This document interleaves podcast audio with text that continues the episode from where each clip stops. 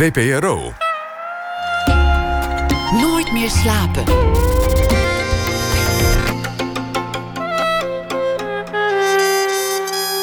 Met Pieter van der Wielen. Goedenacht en welkom bij Nooit meer slapen. Erik Jan Harmens is deze week onze vaste schrijver. Elke nacht zal hij een verhaal voordragen bij de voorbije dag. En dat doet hij ook vandaag. Na ene hoort u ook Eva Rovers over de mens in opstand van Albert Camus. En u hoort muzikant en theatermaker Nik van den Berg, want hij staat op de parade met een voorstelling. We beginnen komend uur met Joshua Nolet. Hij is de zanger van Chef'Special. Hij stond in die hoedanigheid voor grote stadions en concerthallen in de Verenigde Staten als openingsact van de band 21 Pilots. In Nederland trotseerde de band ook grote podia. Lowlands, Pinkpop en andere grote festivals. Komend najaar een nieuw hoogtepunt. Dan staan ze in de Ziggo Dome en komende zomer op nog meer festivals, waaronder Lowlands en Sziget in Hongarije. De band heeft ook een platencontract bij het beroemde label Atlantic Records. Chef'Special is een Haarlemse formatie. Ze staan met een positieve boodschap en een aanstekelijke vermenging van hip-hop, reggae en rock voor een gegarandeerd feestgedruis op elke plek waar ze optreden. En Joshua Nolet speelt daar een rol in. Hij is de zanger en de voorman. En hij werd geboren in 1988. Hartelijk welkom. Thank you. Wat een intro. Dankjewel. Waar zullen we beginnen? Bij de nabije toekomst of gewoon bij je geboorte? Ik vind either way fine. Nou, jij bent de baas. Goed, laten we dan maar de geboorte doen. Oké, we gaan naar de geboorte. Wat weet je daar zelf van uit overlevering? Mijn moeder heeft me verteld dat... Maar ik denk dat ze dat aandikte, hoor. Dat zou heel goed kunnen. Dat ze sliep terwijl ik eruit kwam. Dat heb ik nog nooit gehoord. Iemand die slapend een kind op de wereld zet. Ik geloof het eigenlijk ook nog niet helemaal. Maar ze zei... je was er opeens uit. Het was echt... gewoon een walk in the park. De makkelijkste bevalling aller tijden. De makkelijkste bevalling ooit, ja. Zo makkelijk dat je er doorheen sliep. Ja, blijkbaar. Ja, vast niet, hoor. Maar ik was er wel like that. En dit was in Lissabon. In 1988. Want daar woonden mijn ouders. En ik was de tweede. Mijn zus Johanna, die was er al 2 jaar. Je bracht de eerste jaren van je leven door in Lissabon. Je ouders die waren allebei Nederlands, maar toch ben je een soort van Engelstalig opgegroeid. Hoe kan dat? Mijn moeder die heeft lang in Engeland gewoond. En er waren daar ook veel Engelse vrienden om ons heen in Lissabon. Dus ik heb de Portugese taal eigenlijk nooit echt eigen gemaakt. Het begon Engels. En Nederlands eigenlijk. We zaten daar... Ik weet hier eigenlijk heel weinig vanaf. Dus ik wil eigenlijk ook niet heel erg diep op ingaan... want dan wordt het zo'n half verhaal. Maar we wonen daar in een soort groepsverband. En mijn vader vond het op een gegeven moment heel belangrijk... om daar weg te gaan. Wat voor groepsverband was het? Ja, een woongroep of een... woongroep, een soort community... Misschien wel een soort secte. Ik heb er nooit heel veel van meegekregen. Mijn zus die is het wel gaan onderzoeken. Maar ik heb dat nog even een beetje daar gelaten. Maar het was niet helemaal super zuiver. En daar kwam mijn vader op een gegeven moment achter. En die zei, Josien, dat is mijn moeder. En die zei, we moeten hier weg. En toen zijn ze weggegaan. Dat is al een tamelijk spectaculair verhaal voor de eerste jaren van je leven. Je ouders die wegbreken uit een soort sectarische omgeving... om zich terug te vestigen in Nederland. Ja, kreeg ik niks van mee natuurlijk op die leeftijd. Maar het was wel vrij onstuimig. Want we zijn toen volgens mij uiteindelijk naar Amsterdam gegaan. En toen zijn we nog even naar Tenerife gegaan. Toen naar Amsterdam en toen naar Haarlem. Dus ik heb ook, dat weet ik wel, dat ik een jaar heel heftig heb gestotterd... omdat ik niet meer echt begreep welke taal er nou van me verwacht werd. En toen bleef Engels en Nederlands bleven over. Maar ik ben er wel flexibel door geworden. Of zo, dat ik me snel kan aanpassen in verschillende situaties. Dat heb je jong geleerd. Ja. Jong moeten leren. Ja.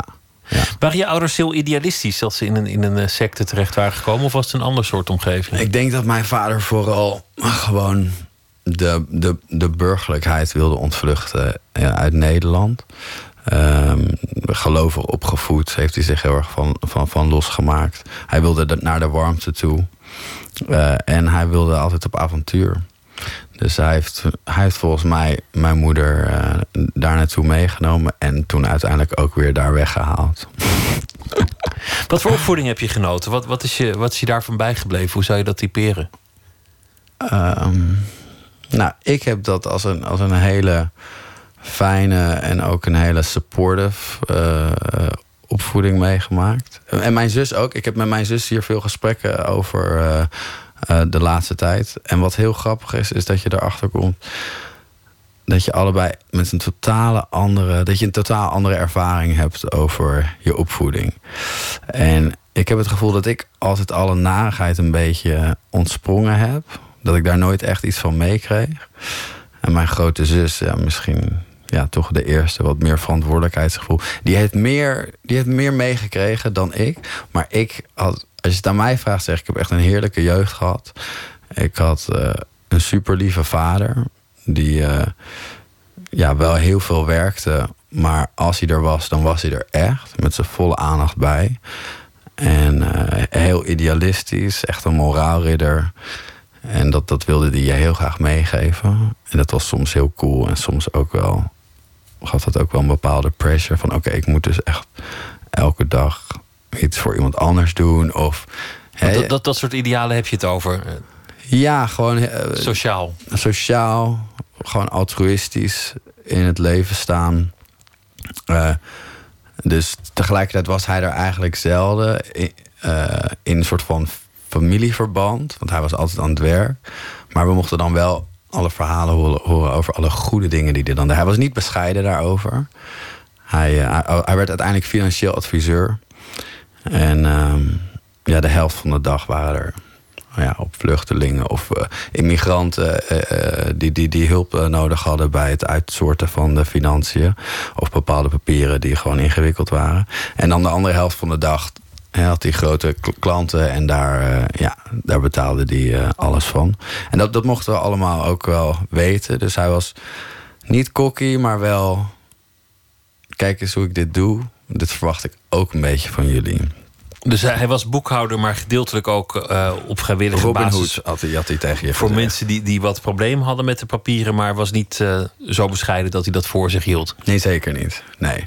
Maar ik denk, ik weet niet, het zal een stukje ijdelheid geweest zijn, maar ik denk ook dat hij graag wilde inspireren. Of dat hij graag dat deelde, omdat hij dan hoopte dat wij dat ook zouden overnemen en doen. Heel interessant vraag natuurlijk ook. Die stel ik mezelf ook heel vaak. Is het gelukt? Wanneer is het ijdelheid en wanneer is het... Maar hoe altruïstisch ben je geworden? Denk je nog als een vader met de gedachte, dit zou papa leuk vinden? Heel vaak, ja. Zeker. En ik ben, denk ik, sinds een jaar of... Nou, laten we zeggen een jaar echt actief dat onderzoek ook voor mezelf aangegaan. Van wat is echt wat ik geef? En wat is echt altruïstisch? En wanneer kom ik iets brengen? En wanneer kom ik misschien stiekem toch iets halen? Want iets doen voor een ander en jezelf op de borst kloppen, zoals veel mensen doen met social media. Ja, hoe altruïstisch is het nog? Het zou chiquer zijn als iemand erover zweeg. Ja, maar weet je wat? Ik heb dat ook heel lang gedaan. Maar ik vind het ook cynisch om te zeggen... Ik zou het ook zonde vinden als je dat niet kan delen uit angst dat het veroordeeld wordt. En dat mensen denken dat je even een ego-boost weet je wel, komt aan. Want ik ben ook na het schrijven van ons album, waarin ik best wel het over dit soort dingen heb. Amigo en openheid en nieuwsgierig zijn naar de mensen. En er voor elkaar zijn. En toen dacht ik, oké, superleuk dat je dat allemaal hebt geschreven, Josh. Het is echt heel cool van je. Maar you gotta practice what you preach. Anders betekent het niks. Nou, toen ben ik gaan bedenken, wat wil ik doen? Ik wil iets goeds doen. Gewoon even een week geblokt uit de overvolle Chef'Special agenda. Van ik ga even iets doen wat niet voor mij is. Nou, ben ik naar Lesbos gegaan. Op een vluchtelingenkamp ging ik daar helpen. Muziek maken met kids of een beetje breakdansen. Allemaal gewoon super toffe dingen. En daar ben ik echt mezelf tegengekomen van oké, wanneer is... Want ik werd er zo gelukkig van. En geluk wil je delen. Je werd gelukkig van het goed doen? Of het doen voor een ander? Of bezig zijn met iets wat je wezenlijk vond? Dat jij ziet wat voor een invloed... Dus dat is ook een stukje ego, denk ik. Hey, je ziet wat voor invloed je kan uitoefenen op iemand anders. Op een positieve manier. Op kinderen. En dat je ziet dat ze een bepaalde autonomie laten zien. Of een stukje creativiteit gesparkt wordt. En je ziet ze opeens vliegen. Nou, dan denk je, fucking gaaf. Dat dit kind dit aan het doen is. En B, denk je, dat heb ik gedaan. Dat heb ik gedaan. Dat is cool, dat is cool. En ik vond het zo moeilijk. Elke dag ging ik in dat vrijwilligershuisje, ging ik slapen. Ging ik in bed, ging nadenken van... dat het bijna egoïstisch voelde. Omdat ik er zo intens gelukkig van werd. En toen dacht ik op een gegeven moment... maar Josh, dit is goed. Want zo zitten we uiteindelijk toch echt in elkaar als mensen. We worden er gewoon blij van. Op het moment dat we iets echt geven. Iets geven waar mensen aan hebben. En waarom mogen we dat niet delen? Maar het is opmerkelijk dat gewoon het geven van muziek, het optreden en het blij maken van je fans en je publiek niet genoeg is. Dat zou toch ook al een uitmuntende levensinvulling zijn? Ja, dat zeggen ze dan altijd. Waarom moet je dan nog de armen redden en de vluchtelingen helpen? Nou, omdat het voor mij toch ook wel... op het moment dat je vol met zo'n band bezig bent... en je krijgt allemaal nieuwe avonturen... en je mag naar Amerika en je mag stadions rocken... en je hebt een fucking dope label en je gaat... en dan denk je, ja, maar ik geef toch elke avond iets... echt aan allemaal mensen, weet je wel, muziek... maar dat wordt ook een soort... je komt ook zo in je eigen bubbel terecht... en je weet ook donders goed dat je dit... ook aan het doen met om groter te worden. Om succesvoller te worden. En even kijken hoor. Maar dat is toch mooi? Succes en ambitie? Zeker, zeker. Alleen als het op een gegeven moment een afleiding gaat worden... voor de dingen die je echt belangrijk vindt... Je hoeft niet per se naar vluchtelingen te gaan helpen. Maar ik kwam er bijvoorbeeld ook heel erg achter... dat ik mijn eigen familie helemaal achter me had gelaten. Dat jouw leven zo in het teken was komen te staan... van de ambitie van jouw band en het optreden... en het in een bus zitten met z'n allen en werken. Dat je eigenlijk vervreemd raakte van een hoop dingen. Ja, je raakt vervreemd van de dingen die je vroeger heel belangrijk vond. En die kunnen heel makkelijk...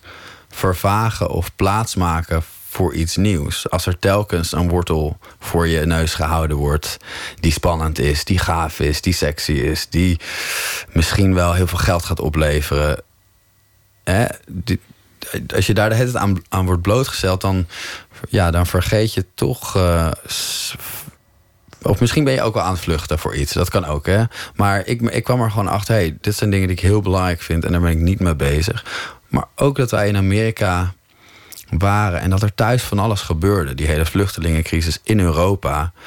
Wij waren eigenlijk alleen maar in Amerika. En ik begon dingen te lezen. Weet je, op verschillende media. En ik dacht, wat de fuck is er allemaal aan de hand? En ik mis het allemaal. En ik heb er ook een mening over. En ik wil er maar ook mee. Ik vind het toch opmerkelijk... omdat jullie meer dan menige andere band... een enorme ambitie hebben met Chef'Special. Er zijn weinig bands die zo gedreven zijn voor de grote droom. En als die grote droom in de buurt komt... dan blijken ineens allerlei andere dingen belangrijk. Of dan blijkt die droom niet genoeg vervulling te geven... en dan ga je het toch ook in andere dingen zoeken. Nou, ik denk... dat je uiteindelijk die cirkel helemaal rondmaakt. Dat op het moment dat die muziek een medium wordt...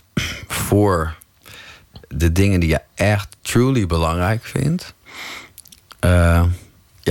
dan wordt het gewoon een compleet verhaal. Dus... er zijn allemaal dingen die je belangrijk vindt in je leven. En you can't give a fuck about everything all the time. Nee, je moet gewoon kiezen. Ja, you gotta pick your battles. En dan moet je daarvoor gaan. Maar soms ga je gewoon vol voor één... die niet per se gebouwd is op iets wat je echt belangrijk vindt. Ik vind het wel echt belangrijk om muziek te maken. En ik vind het ook belangrijk om heel veel mensen te raken. Waarom weet ik niet. Ik weet niet waarom het er veel moeten zijn. Maar ik weet wel dat ik dat belangrijk vind. Misschien wordt het later ook iets wat ik minder belangrijk ga vinden. Maar ik wil die mensen uiteindelijk iets geven waar ik echt mee bezig ben. Ook al merk ik het niet. Ook al heb ik het misschien een beetje weggestopt.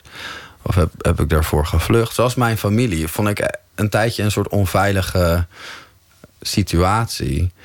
En dan is het makkelijk om gewoon de high road te tekenen. Omdat het gezellig is, omdat het spannend is, omdat je applaus krijgt, omdat je daar de wind terug hebt. Je hebt, heb ik me laten vertellen, ergens in de afgelopen week zelfs, ben je met je matje tussen daklozen gaan liggen. Ja. En met een slaapzak. Ja, zonder slaapzak. Zonder slaapzak. Ja, ik ben één nacht onder een brug gaan liggen. Dus alleen. Dus niet gemingeld met andere daklozen. Maar onder een brug. Gewoon in Haarlem. Mijn huis was in principe 800 meter verderop. Maar ik kon mezelf op een gegeven moment wijsmaken dat dat niet zo was. En dat dat mijn huis was. Onder die brug. Het is gelukkig een mooie zomerse week. Ja. En in januari zou het helemaal altruïstisch zijn. Nou, het was die nacht. Volgens mij was het donderdagnacht in Haarlem. Ik weet niet, volgens mij in Amsterdam ook wel. Onweerde het keihard. En dat is waar, het regende heel hard. Het was echt insane. Het was een slechte nacht om dakloos te spelen. Maar ook wel weer perfect om de full experience te krijgen. Waarom wilde je dat?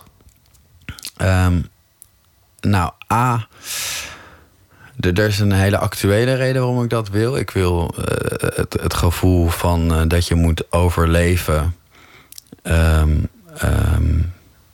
Dat wil ik ervaren, want dat wil ik gebruiken voor iets wat we aan het maken zijn op dit moment. Met de band.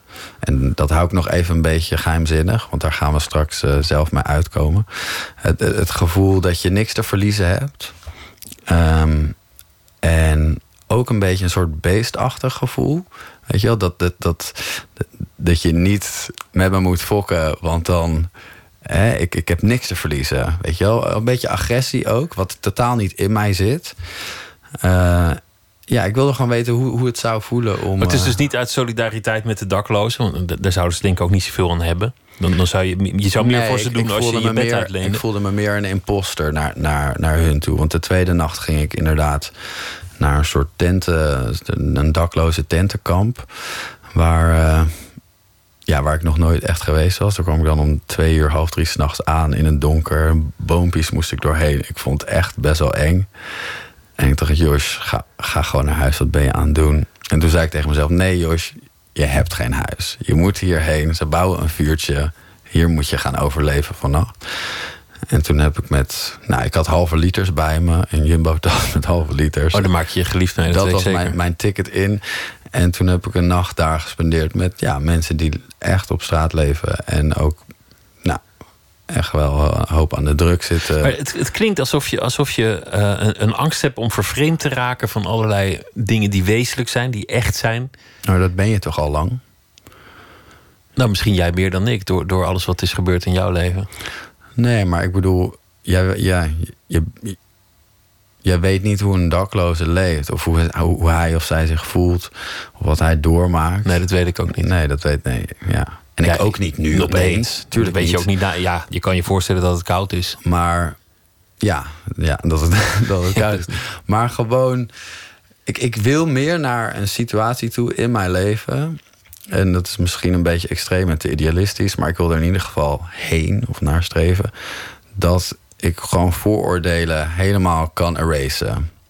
En dat gaat nooit lukken. Maar gewoon het gevoel dat als ik jou tegenkom op straat, of ik kom een stinkende zwerver tegen op straat, dat ik jullie gewoon hetzelfde begroet. Of dat ik met hetzelfde open blik naar jullie kijk.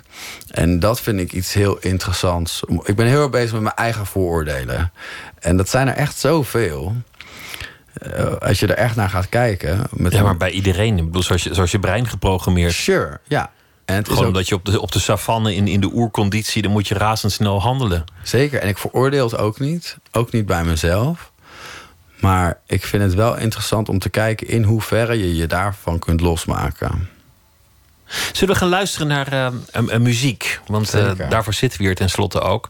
We gaan luisteren naar een nummer van jullie. En dat gaat ook over het weg zijn van huis en wat je meemaakt op reis. En dat heet Homesick. Homesick, ja.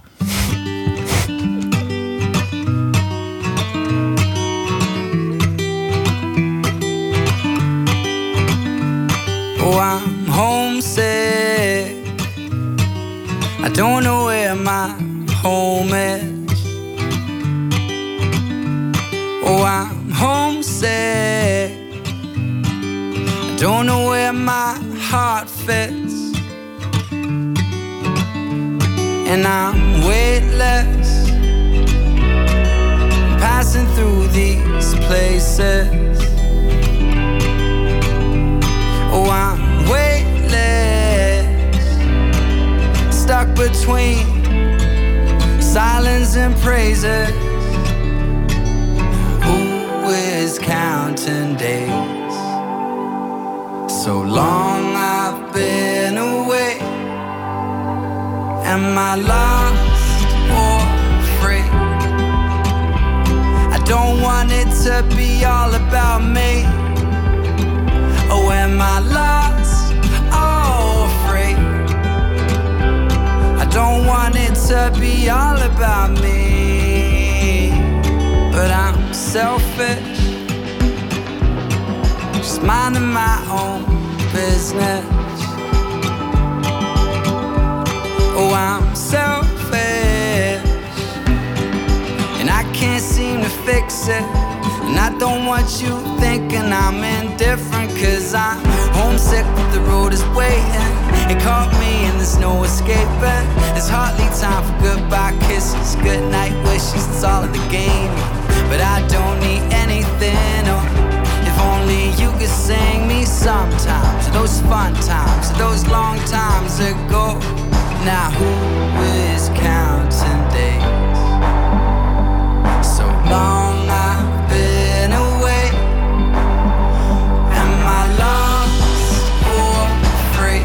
all about me. Oh, am I lost or free? I don't want it to be all about me.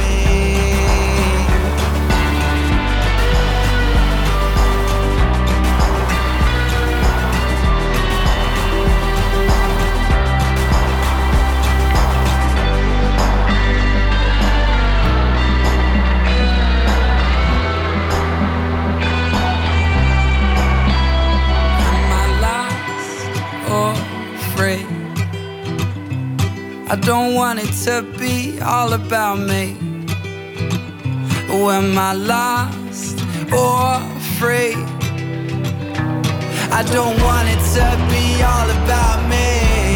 Oh no, I don't want it to be all about me.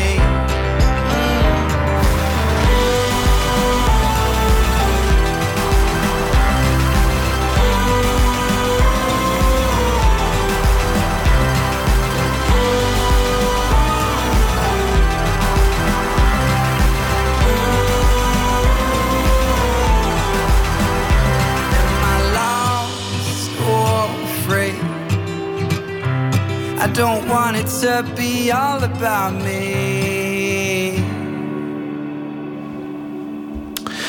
Homesick van Chef'Special. En dat zinnetje waarmee dit eindigt, I don't want it to be all about me, zegt denk ik ook al veel wat jullie hebben doormaakt, Joshua Nolet. Maar laten we even ook een beetje de leuke kant belichten. Want het gaat zeker eigenlijk met de band volgens mij heel goed. Heel goed. Nee, echt heel goed. Ja. En elke mijlpaal die wordt versleten, die duurt maar kort, omdat er alweer een nieuwe komt. En ja, het is haast onvoorstelbaar wat jullie het afgelopen jaar hebben meegemaakt.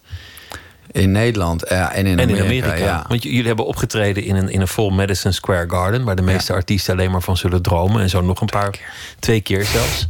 Ja. Hoe is dat? Nou, wat eigenlijk heel grappig was, is die twee Madison Square Gardens, die waren aan het eind van de tour. Dus we hadden al 50 van dat soort arena's of stadions gehad. Maar ze eindigden natuurlijk heel stavel in New York, in Madison Square Garden. Waar je wel naartoe leeft, maar tegelijkertijd heb je er al 50 gedaan die zomer. En hoe gek het ook is, alles went. Dus zelfs de Madison Square Garden is gewoon zo'n metalen, zo'n bak.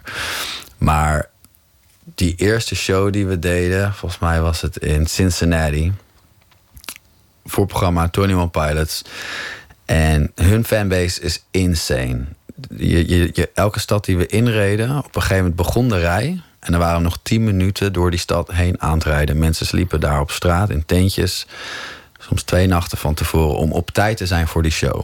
Wat voor een voorprogramma natuurlijk een natte droom is. Want dat betekent dat op het moment dat die deuren open gaan, dat de mensen naar binnen gaan in één keer.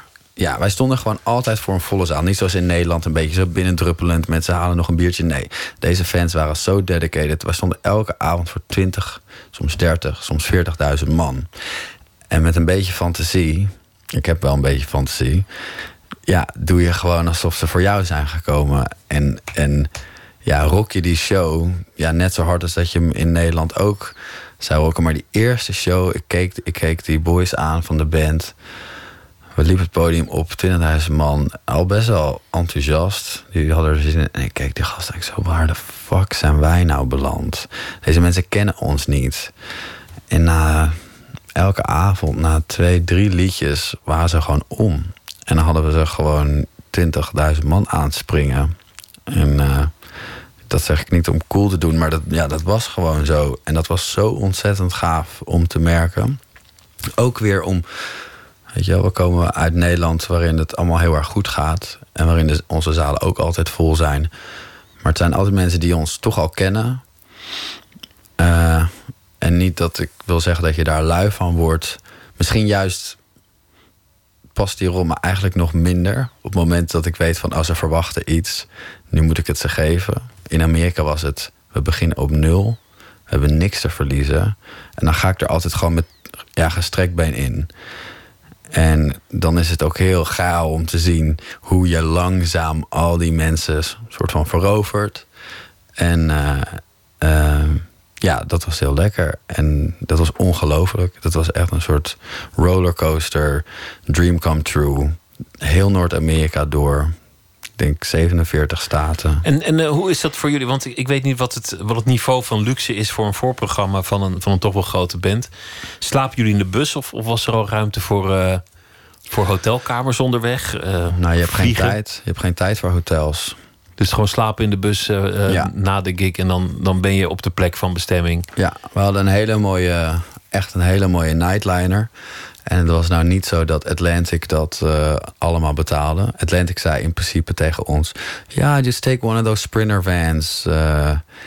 En dat is dus real voor een hele hoop Amerikaanse bands. Die reizen heel Amerika door in een of ander kutbusje, waarin ze niet kunnen liggen, gewoon rechtop moeten zitten, soms ook zelf moeten rijden. Het is echt hardcore. Dat land is super hard. En ik zei tegen het label, jullie kunnen me echt van alles wijsmaken, maar als jullie niet gaan betalen, dan regel ik het wel linksom of rechtsom. Maar wij gaan slapen. We kunnen slapen, anders ga je gewoon kapot. Dan ga je aan onderdoor. Dus we hadden uiteindelijk echt een mooie bus met gewoon goede bedjes daarin. Ik vond het heerlijk. Je trekt je gordijntje dicht. Het is pikken donker. Die bus gaat rijden. Die rockt je een beetje asleep. Maar dan kom je aan in zo'n zaal en dan word je de weg gewezen meteen voor de soundcheck en op naar de volgende, et cetera, et cetera. Mm. Hoe gedesoriënteerd was je op het eind? Onwijs, ja. Ik denk na 2 weken ben je gedesoriënteerd. Het paarse tape. Je volgde de paarse tape. Elke dag werden we wakker. Ik vond het alleraardigst als we binnen al in een venue wakker werden met de bus. Paarstape is wat de Rodies plakken van daar moet je heen. Daar is het podium, daar is de kleedkamer. Room, ja. En die volgde je gewoon als een soort zombie of van de catering.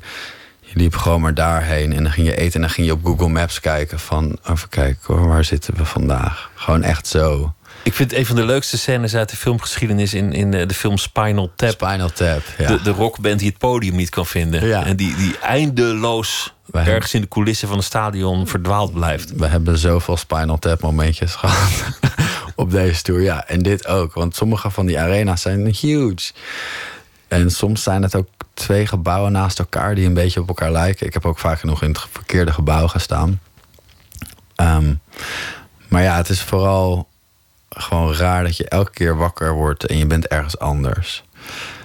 En dan kom je in een soort rare space terecht. Vandaar ook dat je ineens je realiseerde, ik heb mijn familie lang niet gesproken. Vandaar ook dat je zei, wie ben ik eigenlijk? Dat je verlangde naar wat wezenlijk is, misschien nog wel meer wezenlijk dan je grote droom van doorbreken in Amerika. Jullie hadden ook getekend bij Atlantic, een fantastisch label, legendarisch platenlabel, echt een van de grootste. Ja. En de smaakvolste, vind ik ook. En de smaakvolste. In hoeverre nemen die de tent over bij jullie? We hebben eigenlijk vanaf het begin afgesproken dat wij gewoon de eindbaas zijn over alles. Ook over het creatieve gedeelte. En, moet je dat bevechten? Of is dat vanzelfsprekend? Nee, want zij weten ook wel. Ze willen je in ieder geval dat gevoel geven. Sowieso, natuurlijk. Amerikanen zijn heermeester in het goede gevoel. Ja, het goede gevoel. Positive vibes. It's gonna be amazing. It's all great. En maar er stond ook nergens in contracten. Oh, dude, contracten. Amerikanen en contracten. Dat is een heel ander hoofdstuk. Daar kunnen we het nog een keer over hebben. Maar die timmeren alles dicht, hè? Dat zijn echt boeken, hele boeken. Daar gaan we het nu niet over hebben, dat is heel saai. Maar dit is eigenlijk best wel een fijne relatie als het gaat om het hele creatieve gedeelte. Zij geven ons gewoon de mogelijkheid om in hele gave studio's op prachtige plekken met hele toffe producers gewoon muziek te gaan maken. En we gaan gewoon maken. En dan gaan we samen met onze A&R-manager, we hebben een A&R, ja, die heeft dan wel een mening. Daar kan je dan wat mee doen of niet. Die zegt, ja, ik weet het niet, schrijf nog even door. Nou, dat is altijd goed. Ik vind dat nooit erg, om door te schrijven. Maar als ik kijk naar het album wat we eruit hebben gehaald, hebben wij heel erg altijd kunnen doen wat we zelf wilden. En soms ook nog, bij dit album, uiteindelijk bijna alle tracks die we hadden geschreven onderweg, of met andere producers, hebben we weer naar ons toegetrokken. En heeft Guido, onze gitarist, nachten doorgehaald om de productie toch nog weer even iets meer Chef'Special te maken. Want er is een moment geweest dat zij zeiden, oké, zo wordt het, zo hebben wij het gemaakt. En dat jullie zeiden, nee, we gaan het even overnieuw doen op onze manier. Nou ja, wat het vervelende eigenlijk was die tour met 21 Pilots kwam opeens. Gaan jullie deze zomer mee? Tuurlijk gaan wij deze zomer mee. Want zij hadden jullie gezien op Lowlands en dachten, dat is een goeie. Ja, die nemen we mee. Pinkpop hadden ze ons gezien. Ja. Pinkpop zelfs. Ja. Ja. En daar zeiden wij natuurlijk ja tegen. Natuurlijk willen wij uitverkochte stadions met jullie gaan spelen. Maar het schopte onze planning in de war. Dat betekent dat wij in een soort derde versnelling moesten wat betreft het afmaken van het album. Want dat wilden we voor die zomer af hebben. En dat betekent dat we alles hebben geschreven samen, alles hebben opgenomen. Maar normaal gesproken zijn we er ook heel erg bij het postproductieproces. Dus je hebt op een gegeven moment allemaal sporen opgenomen. Voor sommige, weet je wel, het liedje is wel 50. Verschillende drum takes.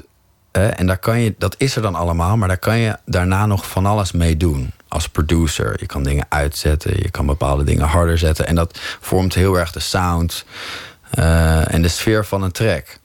En voor dat gedeelte hadden wij toen minder tijd, omdat die tour begon. En toen hebben wij heel erg, unlike wie wij zijn eigenlijk, dat proces even uit handen gegeven.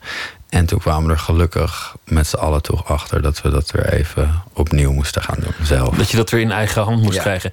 Jullie hadden een heel leuke videoclip. En toen hebben jullie een remake gemaakt voor de Amerikaanse markt. Die wat meer leek op iets wat je wel vaker ziet. In Your Arms. Ja, en dat vond ik eigenlijk jammer. Ik vond de eerste clip leuker. Ik ook. Wij eigenlijk allemaal. Ja. En ik begreep wel wat er aantrekkelijker was aan die tweede clip. Omdat je jullie leert kennen. Je ziet wie de band zijn. Je ziet wat voor sfeer er daaromheen hangt. Er is wel iets voor te zeggen. Dat was ook heel erg hun argument. Ze zeiden, In Your Arms is a great song. But we need a new video, because we need to introduce you guys. En ze moeten zien wie jullie zijn en jullie gezichten. Maar wij waren eigenlijk best wel blij met de clip die onze bassist Jan, een soort stop-motion schets over een verhaaltje van een buidelrat die iets meemaakt, wat heel erg het gevoel vindt. Maar het viel op. Ja. Het viel op, je keek. Je dacht, hey, dit is anders. Dit is cool, dit is iets anders. Ja, ik vond het tof. Maar het label zei, we hebben een nieuwe clip nodig. En ja, je gaat zoiets net aan en je wil ook vertrouwen uitspreken. En je gaat een nieuwe markt veroveren.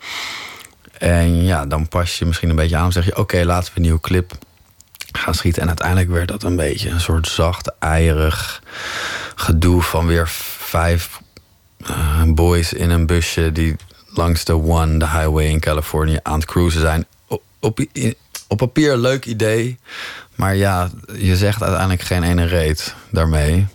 Van kijk ons, dit is een mooi plaatje. Hier zitten we in de bus. Hier gaat de zon onder en we zingen in your arms. Het is wel denk ik typerend voor hoe moeilijk het is om autonoom te blijven. Om je eigen koers te blijven varen. Zeker, maar het is bij ons vooral bij een beetje de randdingen. Als het om muziek gaat, hebben wij echt een onwijs sterke backbone. Dan laten jullie je niks gebeuren. Maakt niet uit of je gisteren met Bruno Mars aan het werk was en nu met een of ander niet-zeggend beentje uit Nederland. Het boeit ons echt niet. Als dit niet goed voelt muzikaal gezien, dan gaan we het gewoon niet doen. Maar ja, met clips, dat is altijd. Wij zijn geen filmmakers. Wij zijn geen acteurs. Het is gewoon een heel andere discipline. Dus dan ben je ook meer geneigd om wat aan te nemen van anderen. Terwijl, dat moet je niet doen. Weet je, je mag je best laten inspireren, of als mensen goede ideeën hebben, fijn. Maar je moet elke uiting van je muziek, elke uiting die je doet, moet gewoon staan voor wie jij bent. En ja, dat was met In Your Arms, met die clip een beetje mooi. En daarom is het ook geen monsterhit geworden, vind ik. Ik denk, als wij vol waren gegaan voor, ja, hoe wij het voor ons zagen. Want dat was eigenlijk het nummer waarmee Atlantic overtuigd raakte van jullie. Ze dachten, dit kan een hele grote hit worden in Amerika. Dit nummer moet het doen. Ja, klopt. Ja. En hij heeft het in sommige staten goed gedaan. In Colorado, in Denver, in de Pacific Northwest, bij Seattle en Portland ging hij heel goed. In Madison. En dat moet je even voorstellen, zo'n staat is al 12 keer Nederland, weet je wel. Dus dat is al best wel cool. Maar dat nummer is niet in heel Amerika keihard ontploft. En dat is natuurlijk wel waar ze voor gaan. Gaan jullie nog door in Amerika? Zeker, ja, 100%. Want jullie gaan, er zou een tour komen in het najaar na de Ziggo Dome, geloof ik. Ja, het idee is gewoon, we hebben tegen Atlantic gezegd van, wij moeten dit festivalseizoen terug in Nederland zijn. Want we willen hier een festivalseizoen draaien. We willen hier het album releasen. Dit is onze home, dit is onze basis. Ook onze money. Gewoon even heel koud gezegd. Hier betalen we ook nog steeds de huur van. Amerika is avontuur, toekomst, ambition. Maar daar kunnen we nog niet de huur van betalen. Dus dat hebben we gezegd. Nou, dat vonden ze wel oké, maar een beetje oké. Want het liefst hebben zij gewoon dat je daar bent. Elke dag. En dat is misschien ook wel wat er voor nodig is om dat te doen. En ja, dat is een soort van balans die je moet gaan vinden, die we nog steeds aan het vinden zijn. Maar ik zal je zeggen wat ik de allergrootste challenge vind aan Amerika, en ook de partijen waar je dan mee werkt, is de communicatie in de zin, Amerikanen kunnen heel slecht nieuws brengen. Of dat is een beetje hun kryptonite. Zij zullen nooit iets negatiefs met je delen. Alles moet gewoon te gek zijn en amazing.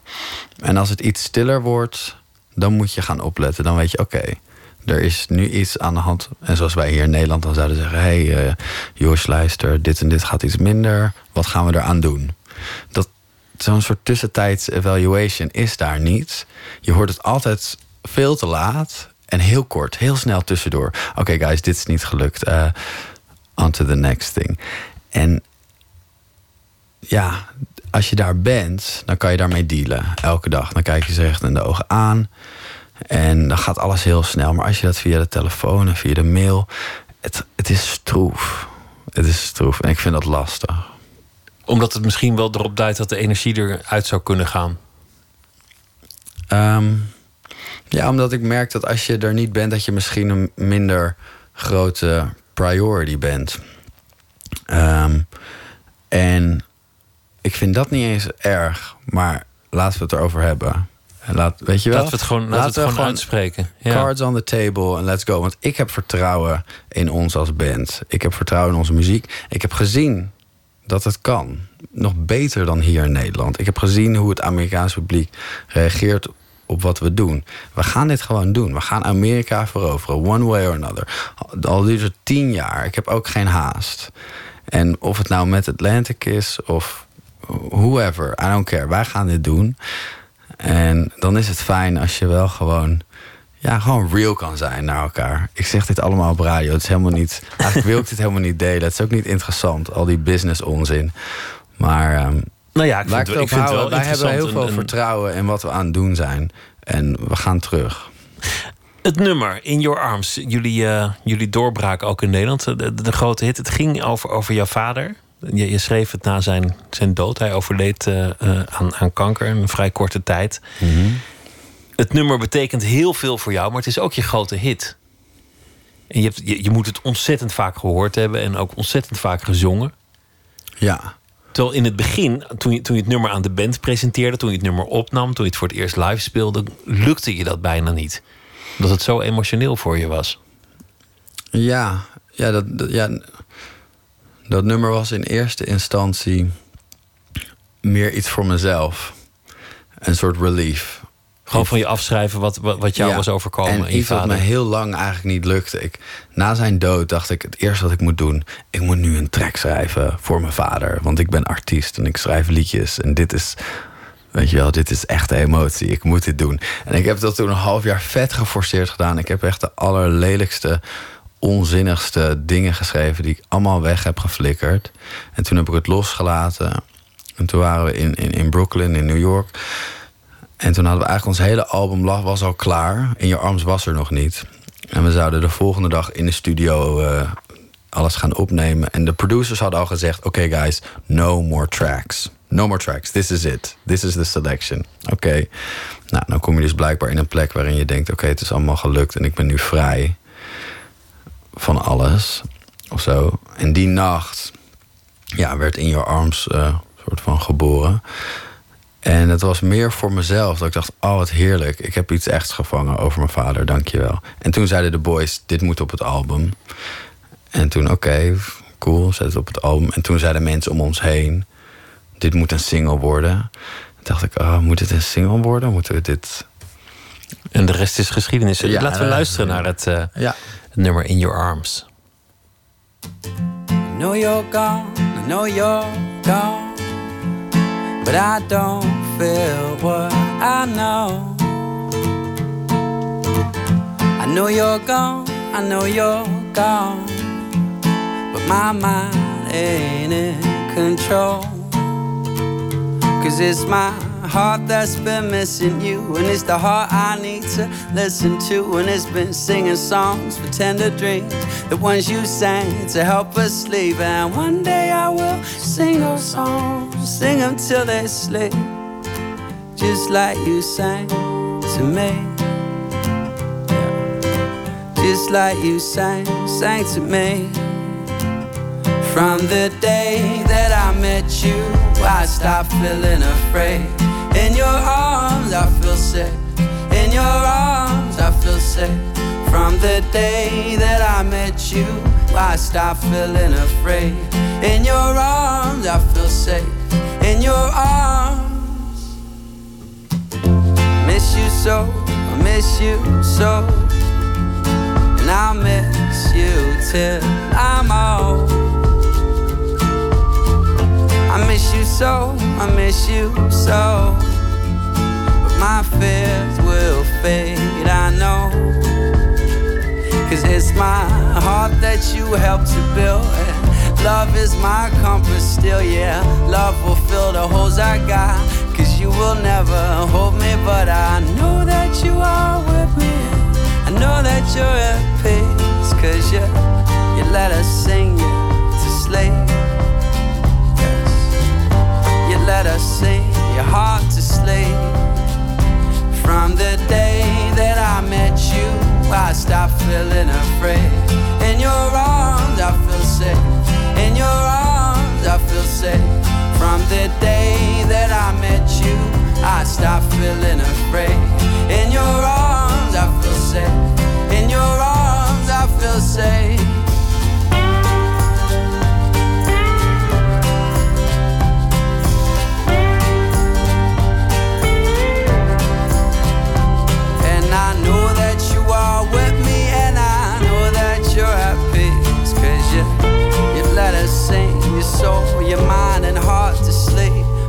the day that I met you, I stopped feeling afraid. In your arms I feel safe. In your arms I feel safe. From the day that I met you, I stopped feeling afraid. In your arms I feel safe. In your arms I feel safe. From the day that I met you, I stopped feeling afraid. In your arms I feel safe. In your arms I feel safe. From the day that I met you, I stopped feeling afraid. In your arms I feel safe. In your arms. I miss you so, I miss you so. And I'll miss you till I'm old. Chef'Special met In Your Arms. Een nummer dat Joshua Nolet voor zijn vader schreef. In 2012 overleden. En het werd een grote hit. En ook het nummer dat ze bij Atlantic bracht in de Verenigde Staten. En we begonnen met je geboorte en opgroeien in een secte waar je niet veel van wist. Je wist alleen dat je ouders daar weg hadden moeten komen. En dat is uiteindelijk ook gelukt. Daardoor heb je geleerd om je snel aan te passen. En je bent een soort van tweetalig opgevoed. Omdat ze daar in een soort Engelse kennissenkring. En toen kwamen we te spreken over het idealisme waar je mee werd grootgebracht. En er leek een soort worsteling in jouw bestaan te zijn om je te richten op wezenlijke dingen. Dingen die echt zijn. Die zei, ja, we zitten in een bubbel. Als je met zo'n band op tournee bent, dan ben je alleen maar op elkaar gericht. Op het spelen, op het werken. En we raakten vervreemd van dingen. Ja, dat gaat heel makkelijk. Je zit in een bus. En het enige wat telt is die show. Want je bent wel elke avond die show aan het doen. En je krijgt wel een hele sterke band met elkaar of andere mensen op die tour. Maar het is heel moeilijk om die ervaringen of dat gevoel wat je daar opbouwt, wat je daar hebt, om dat te delen. Tenminste, ik vond dat heel moeilijk. Om dat te delen met thuis of met andere mensen die daar niet bij zijn. En je vindt het ook niet boeiend om daarover te praten. Maar mensen willen het wel altijd weten. Terwijl het ook verslavend is. Als ik jou op een podium zie staan voor 50.000 mensen, 60.000 mensen en alle energie die vrijkomt. Ja. Dan zie ik dat je zeer in je element bent. Zeker. Dat je daar vanaf komt en eigenlijk het liefst terug dat podium op wil. Ik vind het allerlekkerste wat er is. Ja. Het is waarom ik doe wat ik doe. Dit is waarom ik gewoon voor mensen staan, een verhaal brengen in een track, zien dat het aankomt, immediate satisfaction. Het is gewoon drugs. En het is een keiharde ego-boost. En dat is super gaaf. En tegelijkertijd is dat ook een Achilles. Want het is niet dat er de hele tijd 40.000 mensen zijn die tegen jou zeggen, hey Joost, je bent echt super gaaf. Dus je moet elke keer weer afkicken als het weer voorbij is. Ja, tuurlijk, ja. Jouw vader vond het aanvankelijk niet zo'n goed idee dat je de rock'n'roll inging om exact die reden. Ja. Hij zei, jij raakte snel verslaafd eraan. Jij bent niet stabiel genoeg om te gaan met alles wat op je pad komt. Ja, hij vond het een superficial of een soort van oppervlakkige wereld waar ik voor wilde gaan. En hij zei, daar ben je te gevoelig voor. En Jouw ego gaat je gaat afhankelijk worden van je ego daardoor. Hij heeft me ooit een hele lange brief geschreven waarin hij dat haarfijn aan me uitlegde. Toen dacht ik, oké, dat kan wel zo zijn. En dat is ook wel zo, dat ik daarvoor moet oppassen. Maar ik vond wel dat hij voorbij ging aan het feit dat ik ook echt iets van mezelf kwijt kon. Op het podium en in de muziek. En dat heeft hij gelukkig uiteindelijk wel nog voor zijn dood kunnen meemaken. En toen werd hij ook een van onze grootste fans. Hij heeft het uiteindelijk omarmd en ook gezien dat het bijzonder voor je was. Maar ik kan me ergens wel voorstellen, zonder dat ik je goed ken, dat waar het vandaan kwam bij hem om dat over jou te denken. Ja, zeker. Omdat je een emotioneel iemand bent. Ja. En misschien ook bijna manisch in de zin dat het of de bodem of de lucht is. Zeker, ja. Nee, dat hij was mijn vader, dus hij heeft wel lopen opletten natuurlijk. En hij kende je wel, hij had wel een punt. En dat is iets, ja, waarin ik natuurlijk ook nog wel mee struggle, maar ik denk dat ik daar steeds beter mee omga. Weet je wel, dat je op een gegeven moment bijvoorbeeld naar een albumrelease toe kan ik best wel somber worden. He, want je hebt alles geschreven. Het creatieve proces, wat een supermooi proces is afgelopen. En je zit eigenlijk te wachten op de release. Te wachten totdat het de wereld ingaat en dat je gaat spelen. En dat is een soort rare Twilight Zone. En ik ga er altijd, tenminste dat is nu 3 keer gebeurd, bij alle 3 de albums. Dus dat is een soort loop. Dat ik dan een beetje depressief word. Omdat ik dan niet echt iets aan het maken ben. En ook nog geen feedback krijg. En nou, dan word ik een beetje dark. En dat is ook voor de jongens om mij heen soms. Die zien dat ook. En dan doe je je eerste show. En dan zeggen duizenden mensen... Oh yeah, het is zo gaaf. En dan ben ik weer helemaal on top of the world. King of the world, dan is de wereld te klein, weet je wel. Dan loop ik van het podium af en denk ik... Yeah, I'm back. En dan de volgende dag... Dan ga ik eens even rustig daarnaar kijken. En dan denk ik, Jezus, Josh, dat is toch wel echt heel kansloos. Dat je dus je zo afhankelijk maakt soms. Van het oordeel van anderen. Van je werk, ja. Of het werkt, of het aankomt. En of andere mensen het accepteren en het gaaf vinden. En de laatste keer dat dat gebeurde, dacht ik... Oké, hier gaan we iets mee doen. Ik denk dat iedereen het tot op zekere hoogte heeft... dat een deel van jezelf buiten jezelf ligt. Oh, ik denk dat het voor iedereen geldt.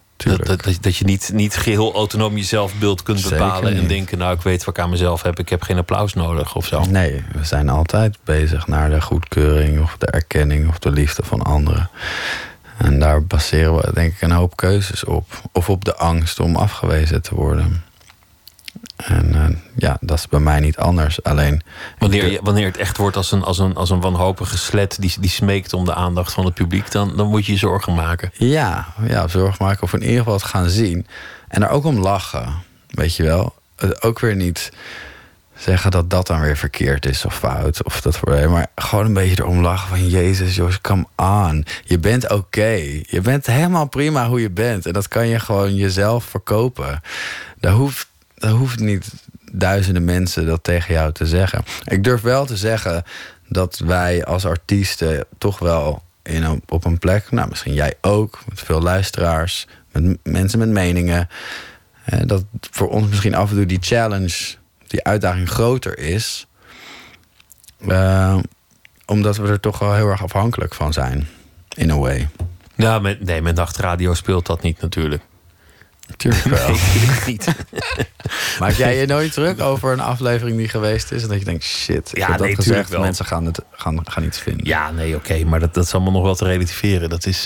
Dat is heel anders, denk ik, dan het leven dat jij momenteel leidt. Maar wat ik wel interessant vind, is... Je zei, we zitten in een bubbel met die band. Mm-hmm. Dat wordt natuurlijk ook een soort normaliteit. Jullie kunnen het met elkaar delen, maar jullie zijn ook onder elkaar nog hetzelfde ten opzichte van elkaar. Of verandert dat ook? Veranderen de verhoudingen tussen de bandleden hierdoor? Nee, wij kunnen het hier altijd heel lang over hebben. En ik denk dat uiteindelijk dat onze kracht is. Zeg maar dat wij met z'n 5 nu al bijna, ik geloof het bijna niet als ik het zo zeg... 10 jaar bijna al bezig zijn hiermee. En dat wij nog steeds zo relaxed zijn naar elkaar. Dat we naar elkaar toe echt heel makkelijk ons ego uit kunnen zetten. En dat iedereen gehoord wordt en gezien. En iedereen is nog even ambitieus en avontuurlijk als in het begin. Maar hoe kan het eigenlijk dat die ambitie zo in die band terecht is gekomen... dat jullie dat ook allemaal delen? Vaak heb je in bands 2 mensen die willen rijk en beroemd worden... en 3 mensen die vinden het allemaal wel best zoals het is. Maar bij jullie lijkt het alsof dat door de hele band wordt onderschreven, die ambitie. Ja, ik denk dat een groot deel daarvan toch is... dat we er eigenlijk altijd voor hebben gezorgd... dat iedereen zichzelf toch kwijt kan in die band. Hè, sommigen zijn misschien met het schrijven meer betrokken. Sommigen zijn met de live show heel erg betrokken. Sommigen zijn betrokken bij weet ik veel, de videoclips maken of daarmee bezig zijn. Iedereen is altijd... Iedereen voelt zich noodzakelijk. En dat is toch wel de key tot een sustainable of een soort duurzame situatie. Is dat er zit niemand in de band die zich als een sessiemuzikant voelt. Van nou, ik speel gewoon wat iemand anders bedenkt. Iedereen is altijd betrokken. En dat houdt het gewoon gaaf en bevredigend. En ook spannend, want soms zijn er verschillende meningen. Maar we komen er fucking altijd uit. En dat vind ik, daar wil ik eigenlijk alle boys nog even props voor geven. We komen altijd uit, ook heftige discussies. We komen er altijd uit. Komende zomer Sziget, daar hebben jullie al eerder gestaan in Hongarije. Lowlands, derde keer. Tweede keer in de Alpha tent, de grote tent. En dan in oktober een groot moment, namelijk de Ziggo Dome als headliner. Dus dat is 20.000 mensen. Ja, 17 volgens mij. Ja. 17.000 mensen. Nou, ja. Dat is weer een flinke mijlpaal. Ja. Ja. En wat staat er verder te gebeuren? Nou... Wij zijn nu aan het schrijven nog ook, tussendoor. Want we willen gewoon door. We zitten in een goede flow, merken we. En we denken dat moeten we uitbuiten. En doorschrijven. Ik vind dat wij toch vaak langzaam zijn met het nieuw album releasen. Dat komt ook wel omdat we met heel veel dingen tegelijkertijd bezig zijn. En dat heel serieus willen nemen. En niet... overhaasten, maar ik vind toch 2,5-3 jaar vind ik eigenlijk te lang. Dus we willen snel met een nieuw album komen. En terug naar Amerika. Na de Ziggo. En of we een eigen tour gaan doen, dat vind ik het allergaafst. Ik wil eigenlijk een eigen tour doen en kijken... Wie er komen. De ultimate test. Ja, als er een andere tour is waar we geen nee tegen kunnen zeggen... zoiets soortgelijks als wat we deden voor zo heel veel mensen... dan moeten we daar ja tegen zeggen. Maar ik vind het ook heel interessant om te kijken hoe shows up. Dank je wel dat je te gast wilde zijn en heel veel plezier langs de route. Joshua Nolet, dank je wel. Thanks for having me. Het was me genoegen. Ja. Zo meteen gaan we verder met Nooit meer slapen. Twitter, @VPRO NMS. En we zitten ook op Facebook. U kunt zich abonneren op de podcast via iTunes. Of de website van de VPRO, vpro.nl, zonder puntjes, /Nooit meer slapen.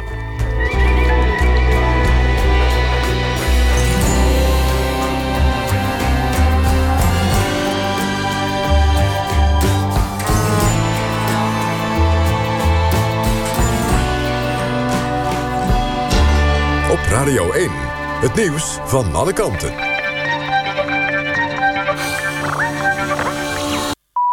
Eén uur, Mark Hokke met het NOS Journaal. In de Canadese provincie British Columbia zijn inmiddels ruim 14.000 mensen hun huis ontvlucht vanwege tientallen nieuwe bosbranden. Gisteren ontstonden er bijna 100 nieuwe brandhaarden. De brandweer probeert nu meer dan 200 branden te blussen, verspreid over de hele provincie. Uit het hele land zijn brandweerlieden gestuurd... en het leger helpt bij het evacueren van mensen. Er is al weken geen regen gevallen in West-Canada...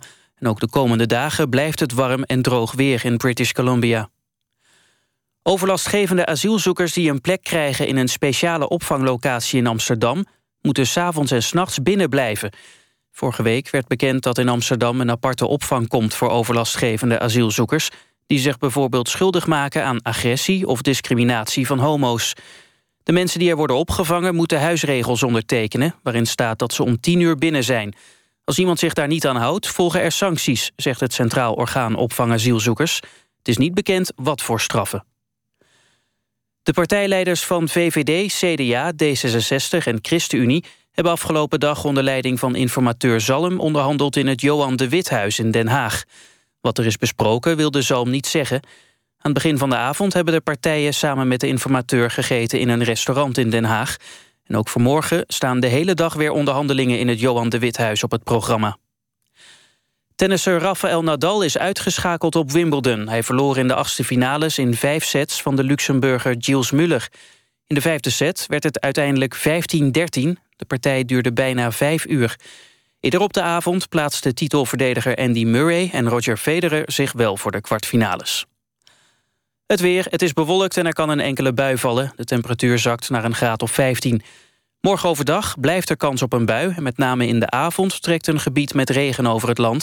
Het wordt morgen met 18 tot 22 graden wat koeler dan de afgelopen dagen. Dit was het NOS Journaal. NPO Radio 1. VPRO. Nooit meer slapen.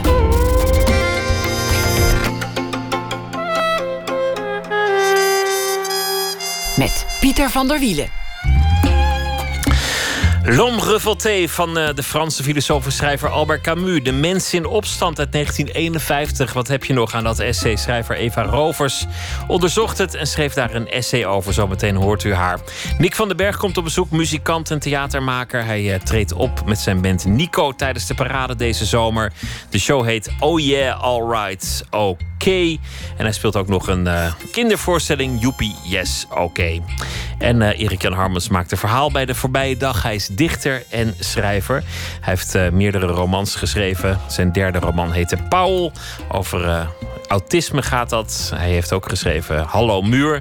En een verzamelbundel met zijn gedichten. Ik noem dit poëzie. Erik Jan Harmens, goeienacht. Goeienacht, Pieter. Elke nacht een verhaal deze hele week.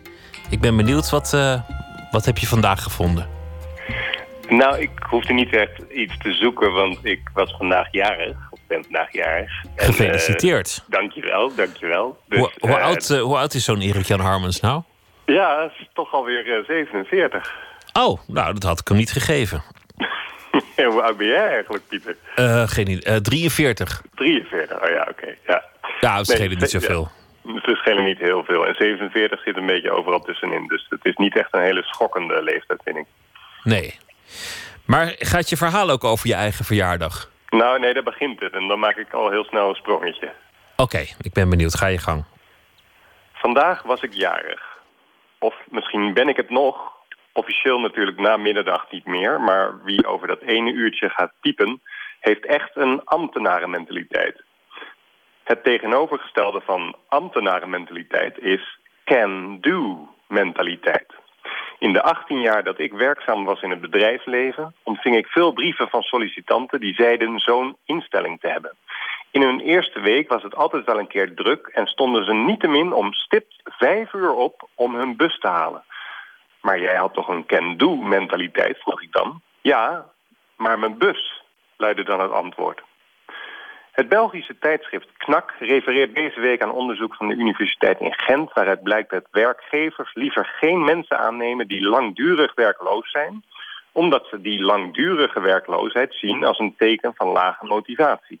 Gevolg is natuurlijk dat die afgewezen sollicitanten nog langer werkloos blijven en dient de gevolgen weer worden afgewezen. Het zogenoemde gat in hun cv zal elk jaar groter worden, als karies in een tand, tot het hiaat groter is geworden dan de optelsom van het aantal arbeidsjaren samen. Je kunt dan met recht in je sollicitatiebrief zetten dat je geduldig bent en geen 9 tot 5 mentaliteit hebt, want werkloos ben je 24 uur per dag.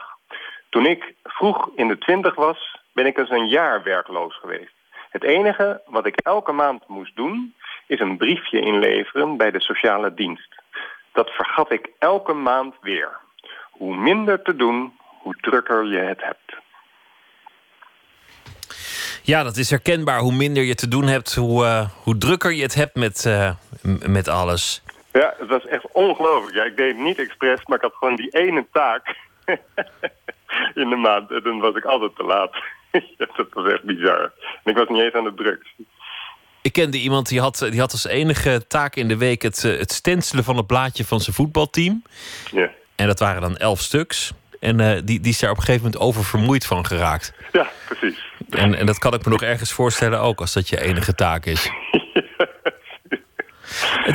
Het is grappig. Ivo Victoria had afgelopen vrijdag ook een verhaal omtrent zijn eigen verjaardag. Ah, oh ja. Dus het is toch altijd een inspirerende gebeurtenis. Ja, precies. Ga je nog iets heel anders doen in dit volgende levensjaar?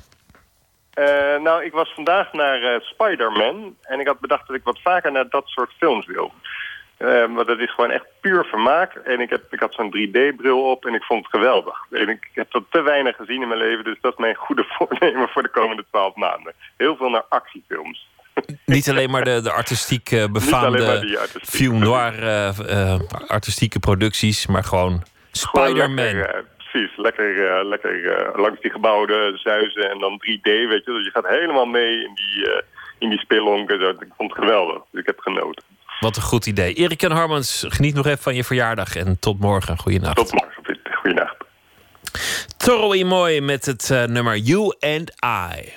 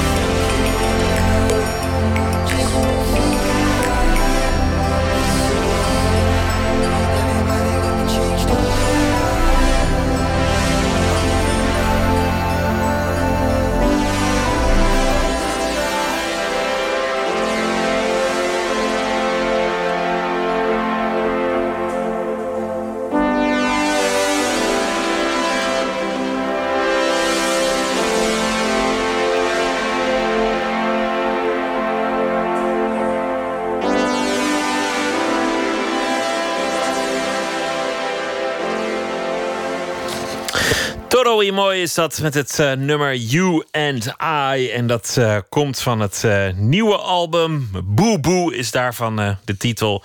En dit is de nieuwe single. Nooit meer slapen.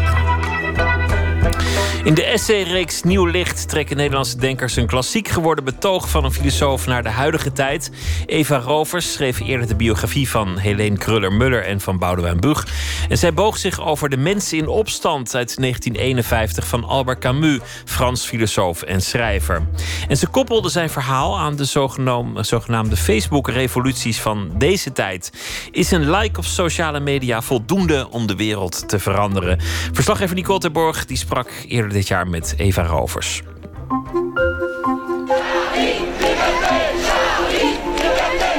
Ik ben gaan kijken naar wat is de mens in opstand in deze tijd. En dan stuit je op talloze voorbeelden en verhalen en juichverhalen over de kracht van sociale media en wat die allemaal wel niet kunnen betekenen voor opstand.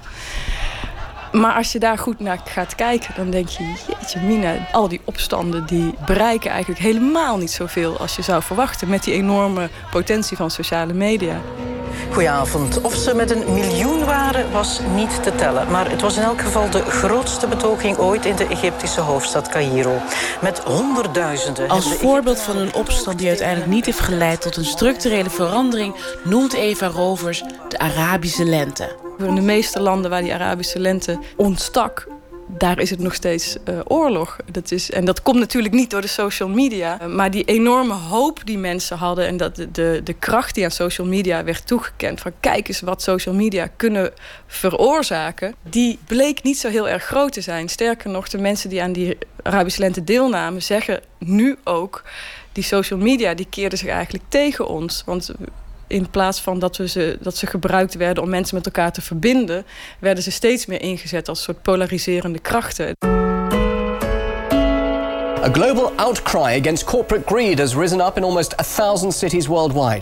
People have taken their anger to the streets, saying their governments have been taken over by big business. Een verklaring waarom demonstraties als Occupy niet doorzetten tot iets structureels vindt Eva in het werk van Albert Camus. Het werd me steeds duidelijker dat dat boek van hem uit 1951... dat gewoon nog ontzettend relevant is voor de smartphone-demonstrant van de 21e eeuw. We willen eigenlijk negeren dat we sterfelijk zijn. Daar willen we niet over nadenken. En daarom zoeken we constant naar redenen waarom het belangrijk is om te leven. En sommige mensen vinden dat in de religie. Andere mensen vinden dat in een ideologie. En Camus zegt eigenlijk, daar moet je helemaal van wegblijven. De betekenis van een leven, die zit eigenlijk al in de mens zelf. Die schep je zelf, die hoef je niet van buitenaf opgelegd te krijgen. En die zit erin door inderdaad in opstand te komen tegen die zinloosheid door te zeggen van dit vind ik belangrijk, dit is wat mij tot mens maakt. Ik denk dat het vanavond een hele grote demonstratie van eenheid wordt tegen die ongelooflijke barbarij van gisteren. To New York City. The message, je suis Charlie, I am Charlie. Volgens Camus is verbondenheid essentieel bij verzet. Een opstand is pas effectief als het doel zowel individueel als collectief is. Mensen eisen iets op voor zichzelf, maar ook voor een ander. Omdat ze het beschouwen als iets waar iedereen recht op heeft. In haar pamflet schrijft Eva dat een groot netwerk niet gelijk staat aan een hecht netwerk. Wanneer mensen massaal de straat op gaan, betekent het niet dat ze hetzelfde willen. En die enorme massa die je op de been hebt gekregen, die bestaat uit allerlei individuen die allemaal wel een idee hebben van wat ze willen bereiken. Maar daar zit natuurlijk ongelooflijk veel conflicterende visies in. Dus je haalt heel veel mensen bij elkaar, maar zonder eigenlijk echt een goed collectief plan te hebben dat al die individuele verschillen overstijgt.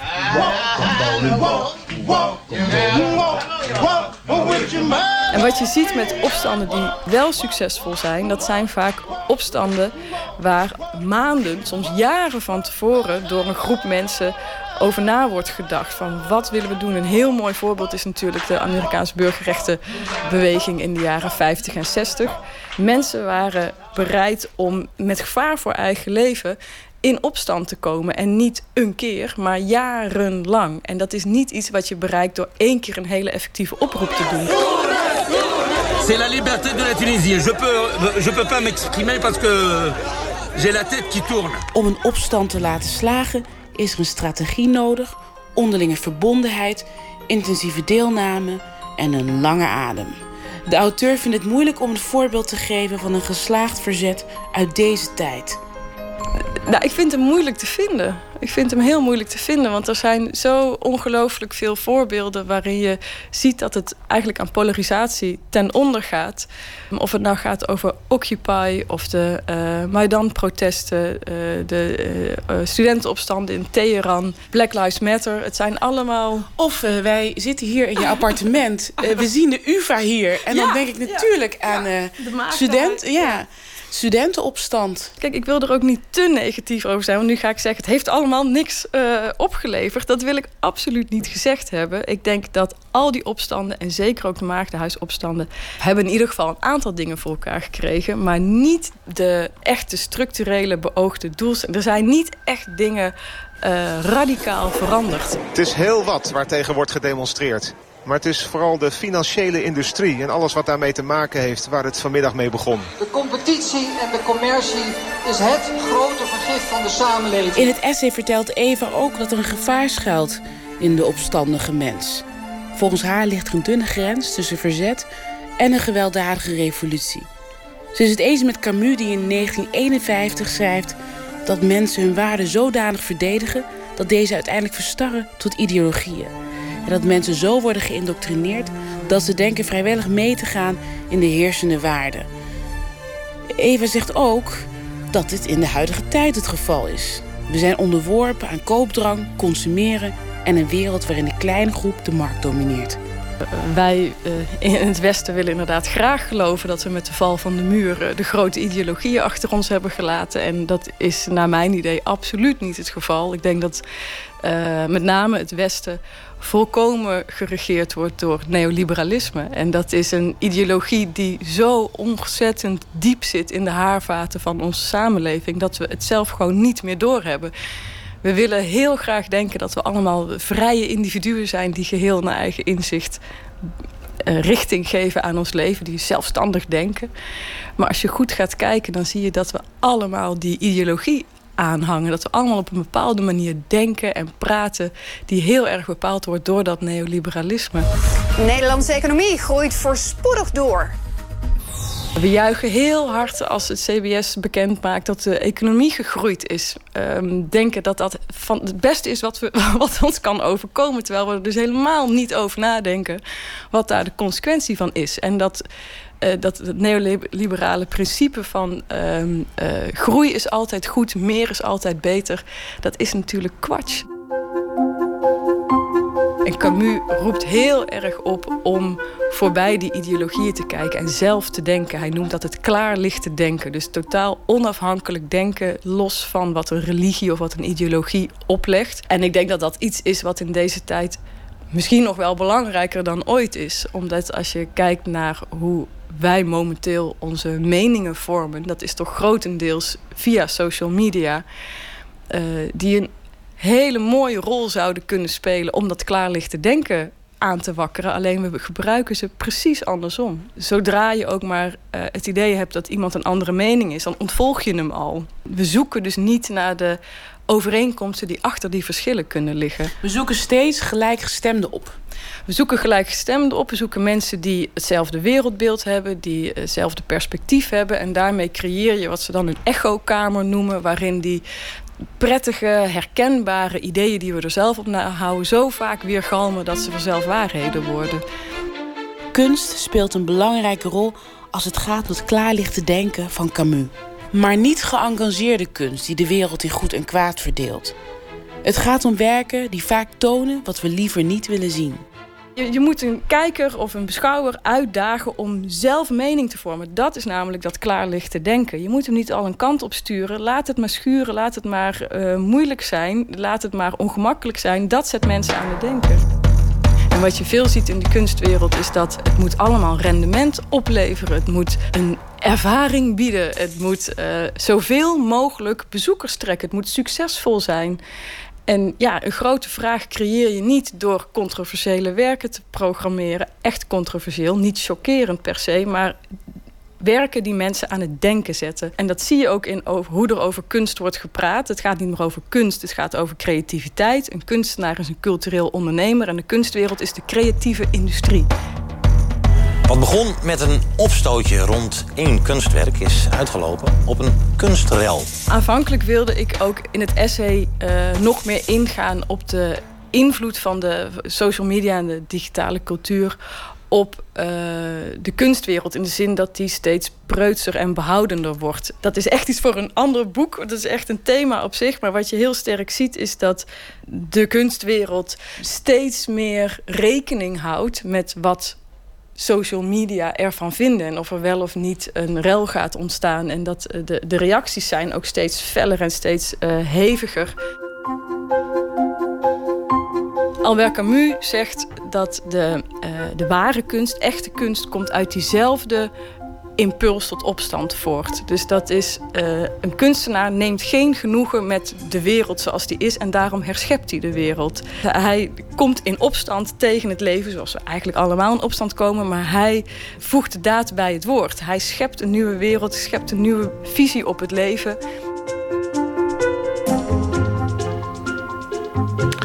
Eva Rovers schreef het pamflet Ik kom in opstand, dus wij zijn, over Albert Camus en zijn boek De Mens in Opstand. Een bijdrage van Nicole Terborg was dat. Jill Scott Heron, Amerikaanse artiest uit de jaren 70... wordt gezien als een grondlegger van de hiphopmuziek, maakte in 2010, een jaar voor zijn overlijden, een verrassende comeback. En daarvan draaien we dit nummer, I'm New Here.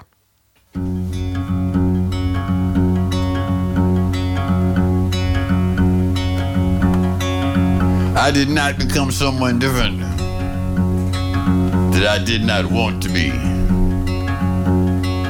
But I'm new here. Will you show me around? No matter how far wrong you've gone, you can always turn around.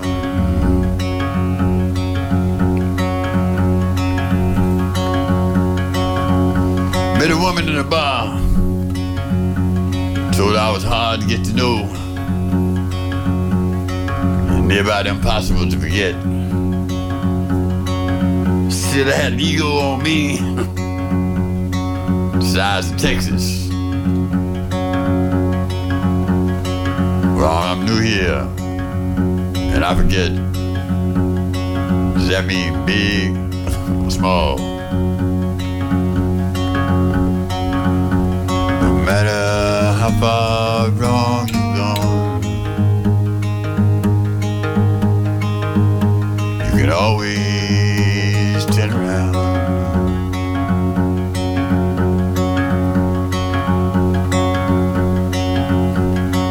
And I'm sitting places like a snake. It may be crazy, but I'm the closest thing I have voice reason. Turn around, turn around, turn around. And you may come full circle and be new here again.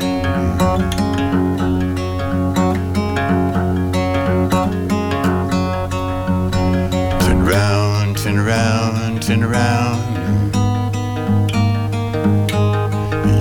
Come full circle, we do here again.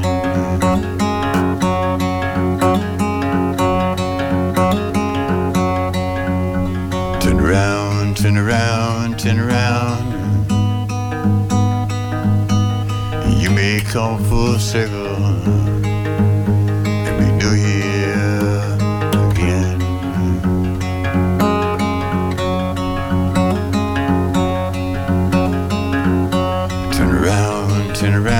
Turn around, you may come full circle, be new year again.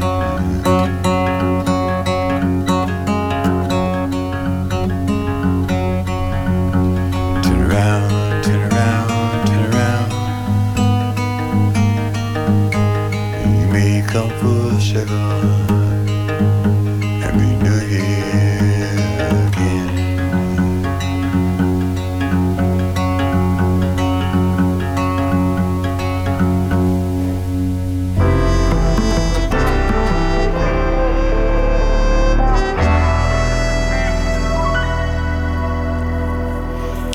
De rubriek heet Open Kaart. 150 vragen over werk en leven. Te gast is muzikant en theatermaker Nik van den Berg.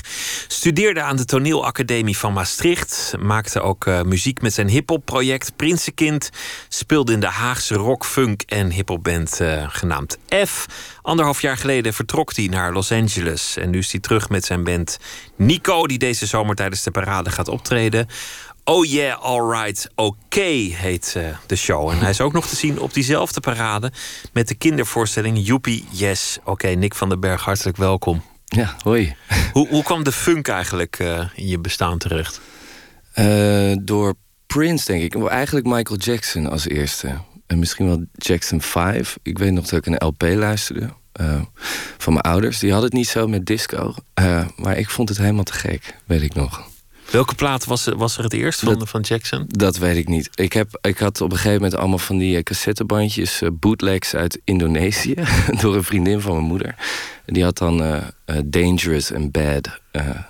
Die twee dingen, daar ging ik helemaal gek op. Helemaal los. Ja.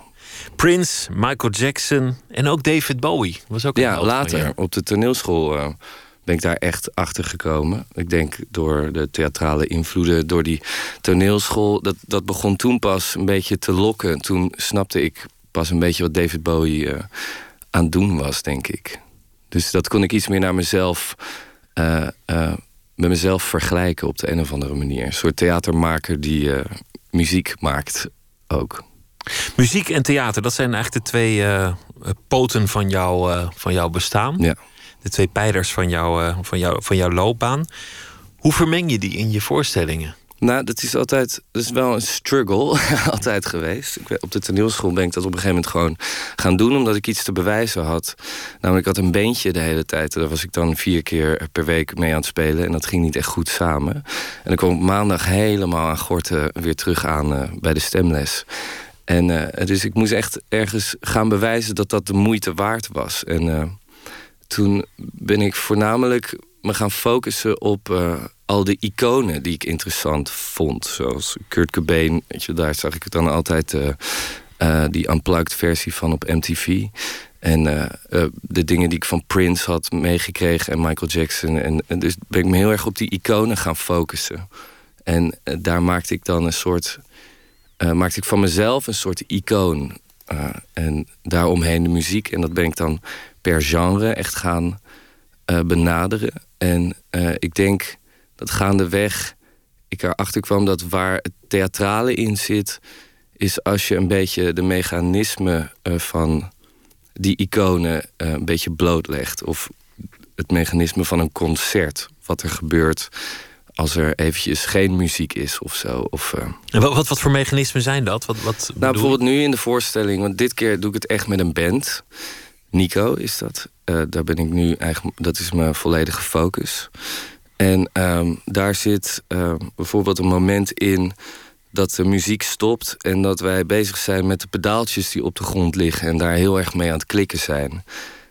En daar gaan we dan net iets langer mee door dan wat je gewend bent als je naar een concert gaat kijken.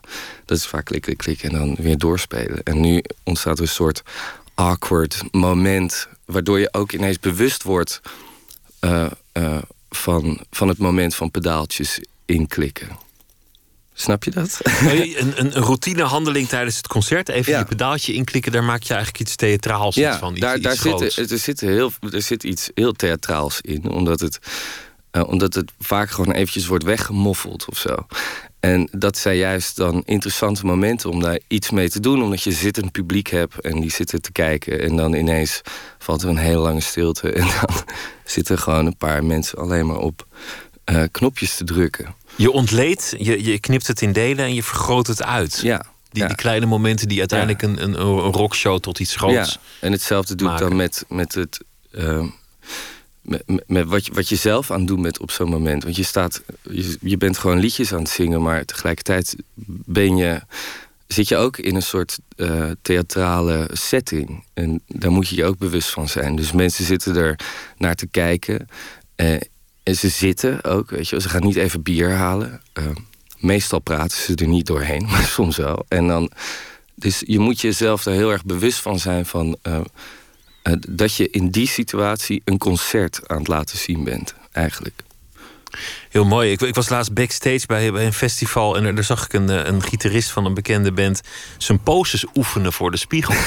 En ik dacht altijd dat iedereen kwam aanwaaien, dat ze gewoon er cool uitzagen. Ja. Maar hij was echt heel goed aan het kijken, dit werkt en dit werkt niet. En zo'n beetje zo. Dat is eigenlijk grappig, want dat gebeurt denk ik meer dan je denkt bij popartiesten. Maar ze doen misschien alsof dat natural is of zo. Terwijl ik geloof daar helemaal niet in. Je bepaalt het toch een beetje van tevoren hoe je door het leven gaat, wat je aantrekt 's ochtends. Of je een hoed opzet of make-up gaat dragen of een strakke leren broek aantrekt. Dat overkomt je niet zomaar. Dat is ook een keuze. En je maakt je eigen imago. Misschien ben ik me daar heel erg bewust van juist. En dan liefst altijd met nonchalance. Ja. Nonchalance, want dat hoort ook bij rock'n'roll. Absoluut. Dat je doet alsof je zomaar wat hebt aangetrokken. Ja.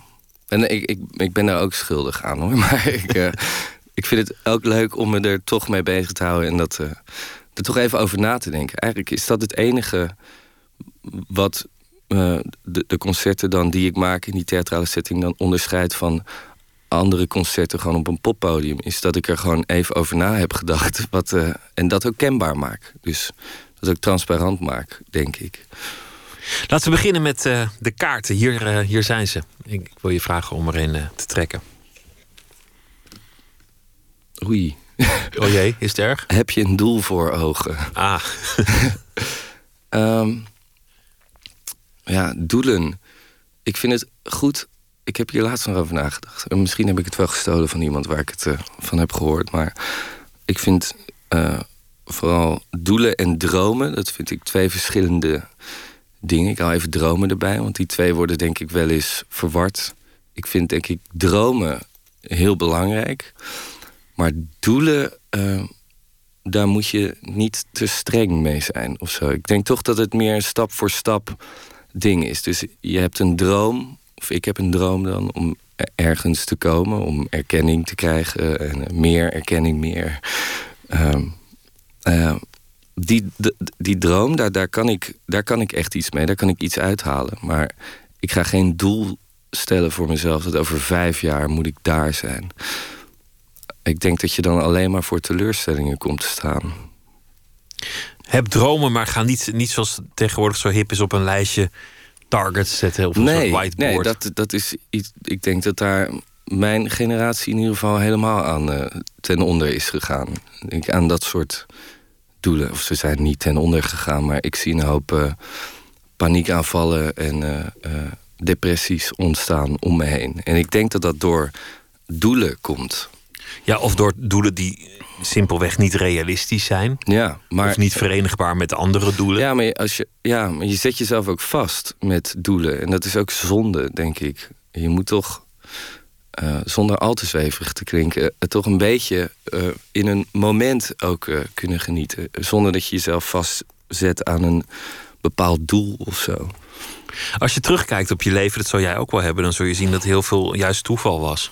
Absoluut. En ik heb ook veel doelen gehad. En dat waren vaak dromen die ik had verward met doelen. En dan is de teleurstelling ook zo groot of zo.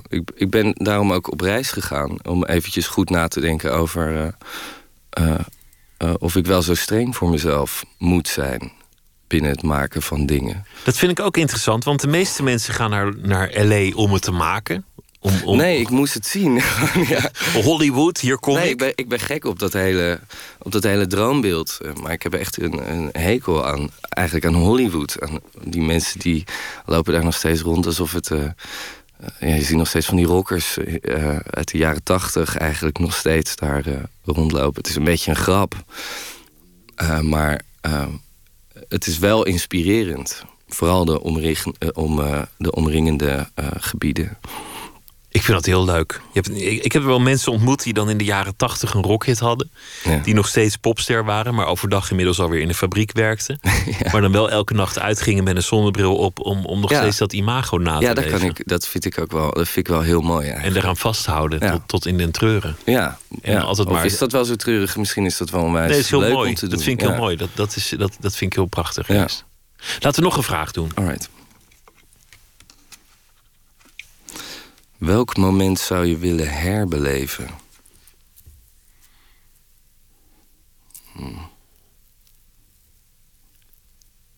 Jemig. Geen idee, echt niet. Niet één moment dat je, waar je aan terugdenkt? Witte rotsen, liefje aan je arm, ondergaande zon? Nee. Nee. Zo, niet zo'n vakantiefolder of zo? Of een moment van glorie in je loopbaan? Nee, ik heb dat echt niet zo. Ik ben best wel van gewoon vooruit gaan. Nee, ik heb dat echt niet zo. Ik zou niet kunnen zeggen bijvoorbeeld... het was echt een heel mooi moment toen mijn nichtje werd geboren of zo. Maar dat moment zou ik niet nog een keer willen beleven, want die is er nu al en dat is nu al bijna een jaar of zo. Ik zou het niet weten wat ik dan zou moeten herbeleven. Laten we nog een vraag doen. Heb je een levensmotto? Jezus. Nee, ook echt niet. Nee, dat valt ook onder plannen trouwens. Dat is veel te vastgelegd. We doen er nog geen.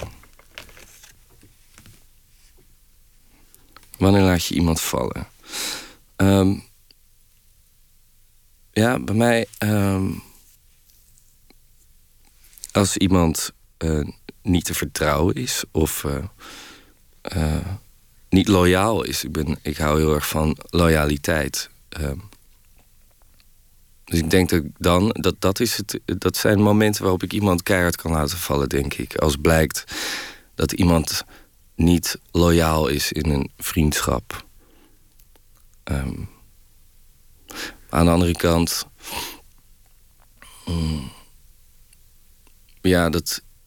dat kan je ook niet vergelijken met je eigen loyaliteit of zo. Dat heb ik dan ook wel gedaan vroeger. Dat je jezelf dan heel erg loyaal vindt en... Dat je van jezelf denkt, nou, ik bel altijd. Laat hem maar eens een keertje bellen. Maar dat werkt ook gewoon anders voor iedereen. Ja, je hebt ook mensen die zijn hele goede vrienden... maar die bellen nou eenmaal nooit. Nee, die bellen nou eenmaal nooit. Want dan moet je even gewoon niet hoe ze zijn. Ja. Dan is verder alles wel oké. Alleen die bellen nooit. Maar ik moet zeggen, het is me ook nog nooit echt gebeurd. Ik heb altijd dezelfde vrienden gehad. Echt al jaren. Een klein groepje... En ik ontmoet wel nieuwe mensen. En dat worden dan ook wel weer nieuwe vrienden. Maar het is me nog nooit gebeurd dat ik echt iemand uit mijn leven heb gezet of zo. Een vriendschap beëindigd? Nee. Ik denk dat ik daar een goede neus voor heb. Voor het uitzoeken. Neem nog zo'n kaartje. Is je carrière gelopen zoals je had gedacht? Nee. Nee, daar hebben we het al over gehad. Nee. Een aaneenschakeling van toeval. En, Ja, absoluut. Ja, ik dacht denk ik toen ik 12 was... Nou, als ik 18 ben, dan ben ik volwassen. En dan moet ik wel ergens zijn waar Michael Jackson is of zo, dacht ik dat. Ja. Toen ik 18 werd, dacht ik... Oké, ik ga nu naar de toneelschool. Daarna zal ik wel beroemd zijn. Beroemd zijn, dat was voor mij een heel groot ding. Daarom ook al die iconen, denk ik. En nu ben ik 29 en is dat niet gebeurd. En ben ik daar ook helemaal niet treurig onder of zo. Want... Ik kwam er ook achter dat je daar heel veel concessies voor moet doen. Althans, dat denk ik dan. Misschien zit ik helemaal naast hoor, als je het beroemde mensen vraagt. Maar concessies die ik niet zou willen nemen in ieder geval. Maar dus ik heb zeker mijn carrière moeten aanpassen naar iemand die ik ook zelf kan zijn of ben. Naar de werkelijkheid. Wie is Lucie trouwens? Want ik zie op je arm een tatoeage. Nou, ik hou heel erg van regrettable tattoos. Dus dit zou dan iemand kunnen zijn... Dus een opvolger. Waar ik ooit verliefd op was. En waar ik mee getrouwd ben in Vegas. En dat is toen misgelopen. Dat zou kunnen zijn, maar misschien is dat ook wel zo. Wie weet. Oh, dat is wel mooi als je het meteen hebt laten zetten met de gedachte... ik neem op voorhand een regrettable tattoo. Iemand met wie ik helemaal niks heb. Dit was ook mijn eerste, ja. Wat goed. Zullen we nog eens zo'n vraag doen? Ja, graag. Leuk. Dat is ook wel spannend, zeg. Wat zoek je voor eigenschap in een vriend, ja. Ik denk dat ik dat net ook al heb beantwoord. Oprechtheid en loyaliteit. Ja, joh, we doen er nog geen, anders vallen we in herhaling. Dat is een hele lange vraag, zie ik hier ineens. Ik moest hem ook even lezen. Welk buitenlands gebruik of welke traditie zou je willen overnemen?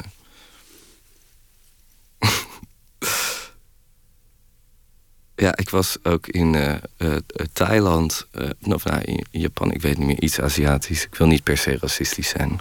Maar daar viel het me op dat veel mensen aan het boeren waren en aan het spugen op straat. En dat vond ik eigenlijk wel charmant ergens. Dat ik dacht, het waren ook gewoon vrouwen, huismoeders die dan... Ik heb me wel eens laten vertellen dat er landen zijn in de wereld... waar je de gastheer beledigt als je na het eten niet een harde boer laat. Nou, in Japan, dat vond ik wel heel chill. Dat je ergens gewoon kon eten in je eentje. En dat het niet raar was. Dus dan kon je ergens ramen gaan eten. En er zitten dan wel meer mensen... gewoon, ik was daar ook in mijn eentje. En dat je dan gewoon aan een bar zit te slurpen ook. En dat moet ook. En je moet geluid maken bij het eten. Want dan denkt hij, ja, oké, ja, cool. Hij vindt het lekker. Dat vond ik allemaal wel heel erg comfortabel eigenlijk. Gewoon een beetje... Geluid maken bij het eten. Dat was zo anders. Want je wordt zo netjes opgevoed of zo hier. En alleen eten is ook heerlijk. Alleen in het Westen een soort taboe. Dan gaan ze altijd een beetje nerveus doen. En dan denken ze dat je haast hebt. Ja, ik word daar zelf ook nerveus van. Dus dan ga ik heel tijd op mijn telefoon zitten. En dan denk ik, waarom kan ik hier niet gewoon... Lekker zitten eten, ja. Gewoon eten. Ja. Meteen invoeren. Ja. De voorstelling is te zien op de parade. Joepie Yes OK voor de kinderen. En ook de voorstelling Oh Yes Alright OK met de band Nico. Hartelijk dank voor je komst, Nik van den Berg. Dank je wel.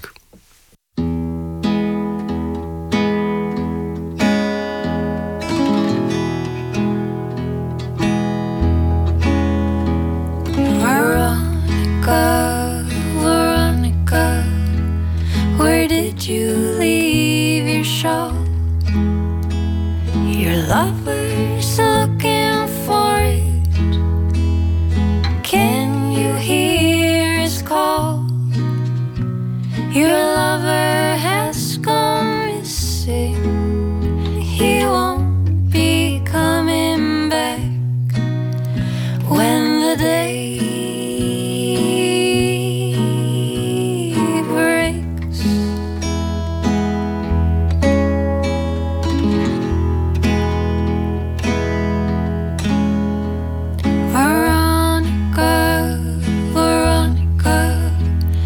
shelter from the sun. Your friend is gone and left you, but was he the one? There are so many others. You'll find someone, you'll see when the day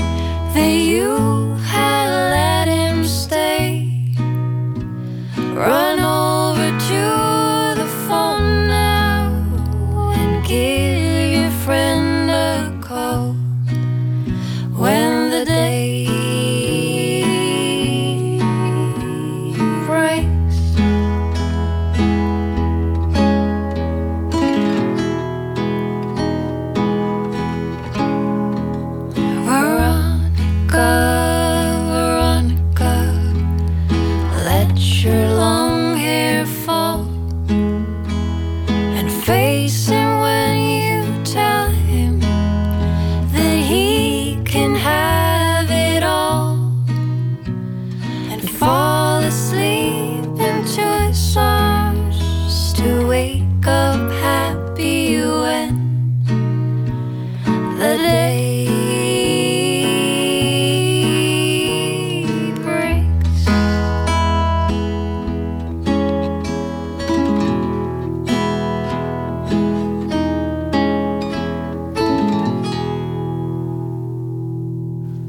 Hi Baba, een Scandinavisch folkduo met een Zweedse en een IJslandse. En dit is een nieuw album samen met een Zweedse muzikante Elsa Heckensen. En het zijn allemaal Zweedse liedjes en een daarvan was Veronica. 1 minuut een reeks verhalen in 60 seconden. Deze is gemaakt door Frederik Melman. De titel is Illegaal. Pst, 1 minuut. Dat was 's avonds, wisten wij uit het hotel weg te sneken. We lopen dus door een park, en donker, want de verlichting daar in dat deel was uit. En eens zo piep, piep, piep. Wat is dat? Nou, piepen en kraken en zo. En dat kwam steeds dichterbij en dat kwam dichterbij. Toen bleek dat de fietsers te zijn. Het was een illegale fietser die aan het oefenen was. Hoe die met zijn illegale fiets zou kunnen fietsen. Hij schrok zich te pletter. Toen hij dus anderen zag, toen zag je dus dat het buitenlanders waren. Toen was geen gevaar. Hij lachte en zwaaide, deed hem. En zo trainde hij door het park. In de hoop op betere tijden dat hij gewoon normaal met de fietsers aan het verkeer kon deelnemen. Fietsen was verboden in Pyongyang. Maar hij was illegaal aan het oefenen. Dat gaf weer op. Oppositie was er dus. 1 minuut gemaakt door Frederik Melman. De tweestrijd tussen de broertjes Gallagher is al een tijdje gaande. Ontstond ooit in de hoogtijdagen van Oasis. De band ging in 2009 uit elkaar. En sindsdien vliegen de verwijten over en weer. Maar ze hebben ook muzikaal nog wat met elkaar uit te vechten. Zanger Liam Gallagher gooit deze single in de strijd. Chinatown.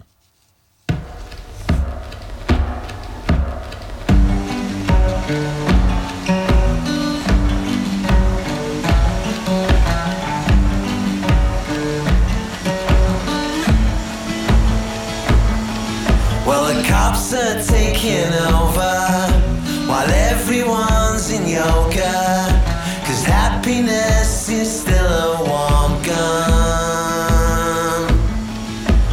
What's it to be free, man? What's a European? Me, I just believe in the sun.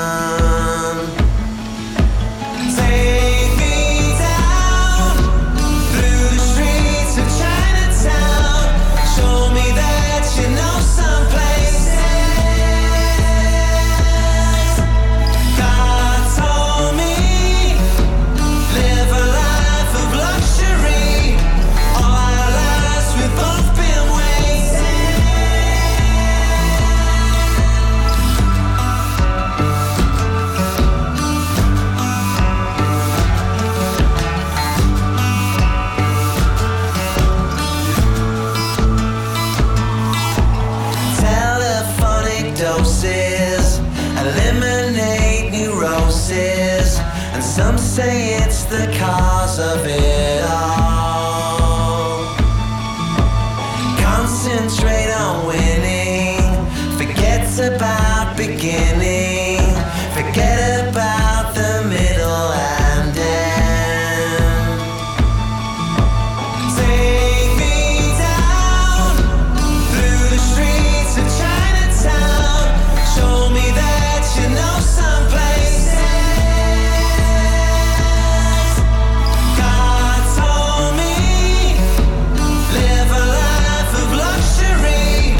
All our lives we've both been waiting.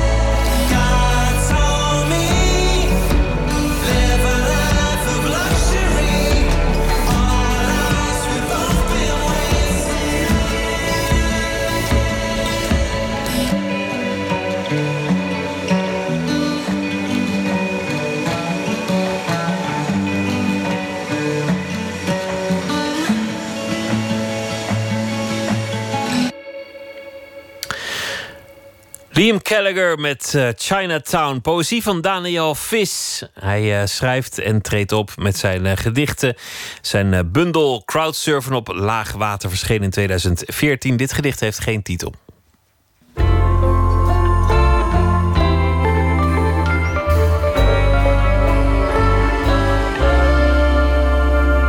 Het licht op de gang is nog aan. In mijn kamer is het donker. Ik lig in bed en kijk naar het raampje in de deur. Mijn vader staat aan de andere kant en maakt donkere figuren met zijn handen. Hij beweegt zijn vingers als een bek die open en dicht gaat. Ik weet dat hij op een gegeven moment welterusten zal zeggen en stopt.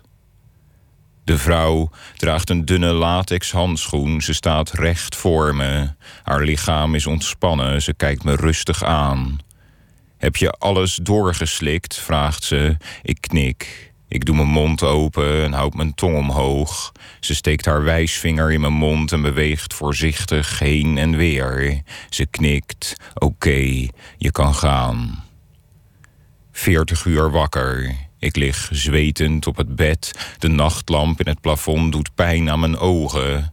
Er zijn mensen op de gang. Ze dragen schoenen met zachte zolen. Ze maken af en toe een rondje. Kijken door het dikke glas hoog in de deur naar binnen. Zij hebben de codes en ze houden 's nachts alles op slot. Mijn broer staat achter mijn bureaustoel en kijkt mee.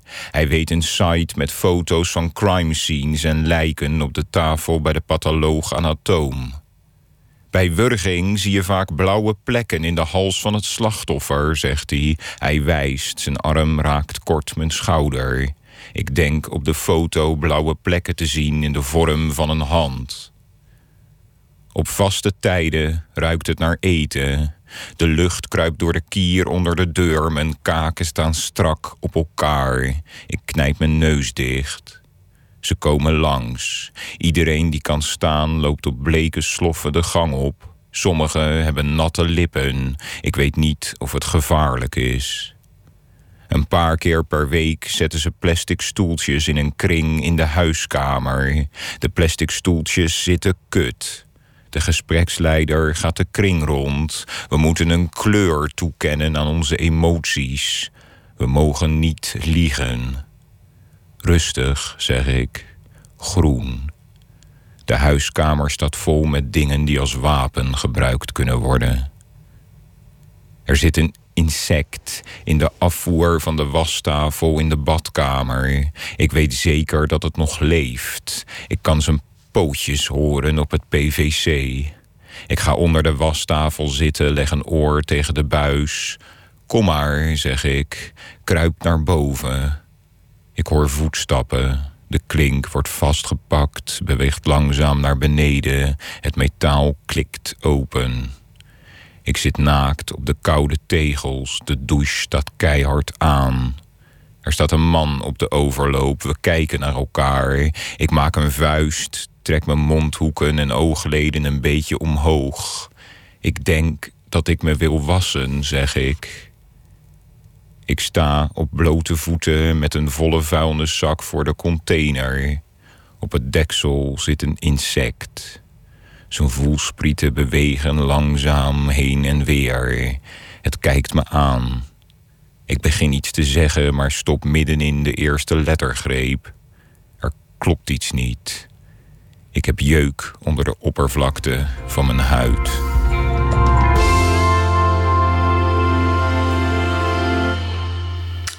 Daniel Vis met een titelloos gedicht. Hier is Sharon Van Etten met Have You Seen?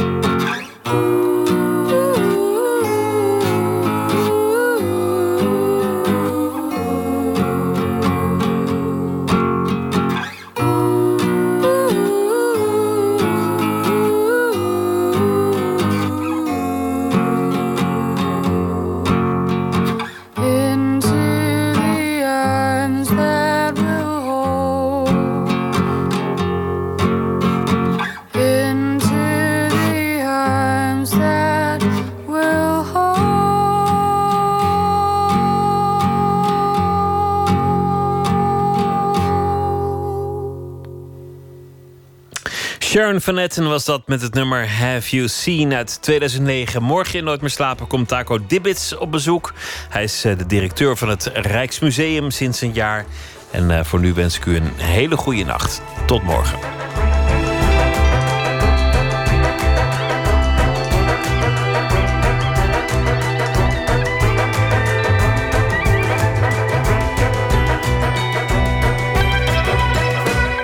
Op Radio 1, het nieuws van alle kanten.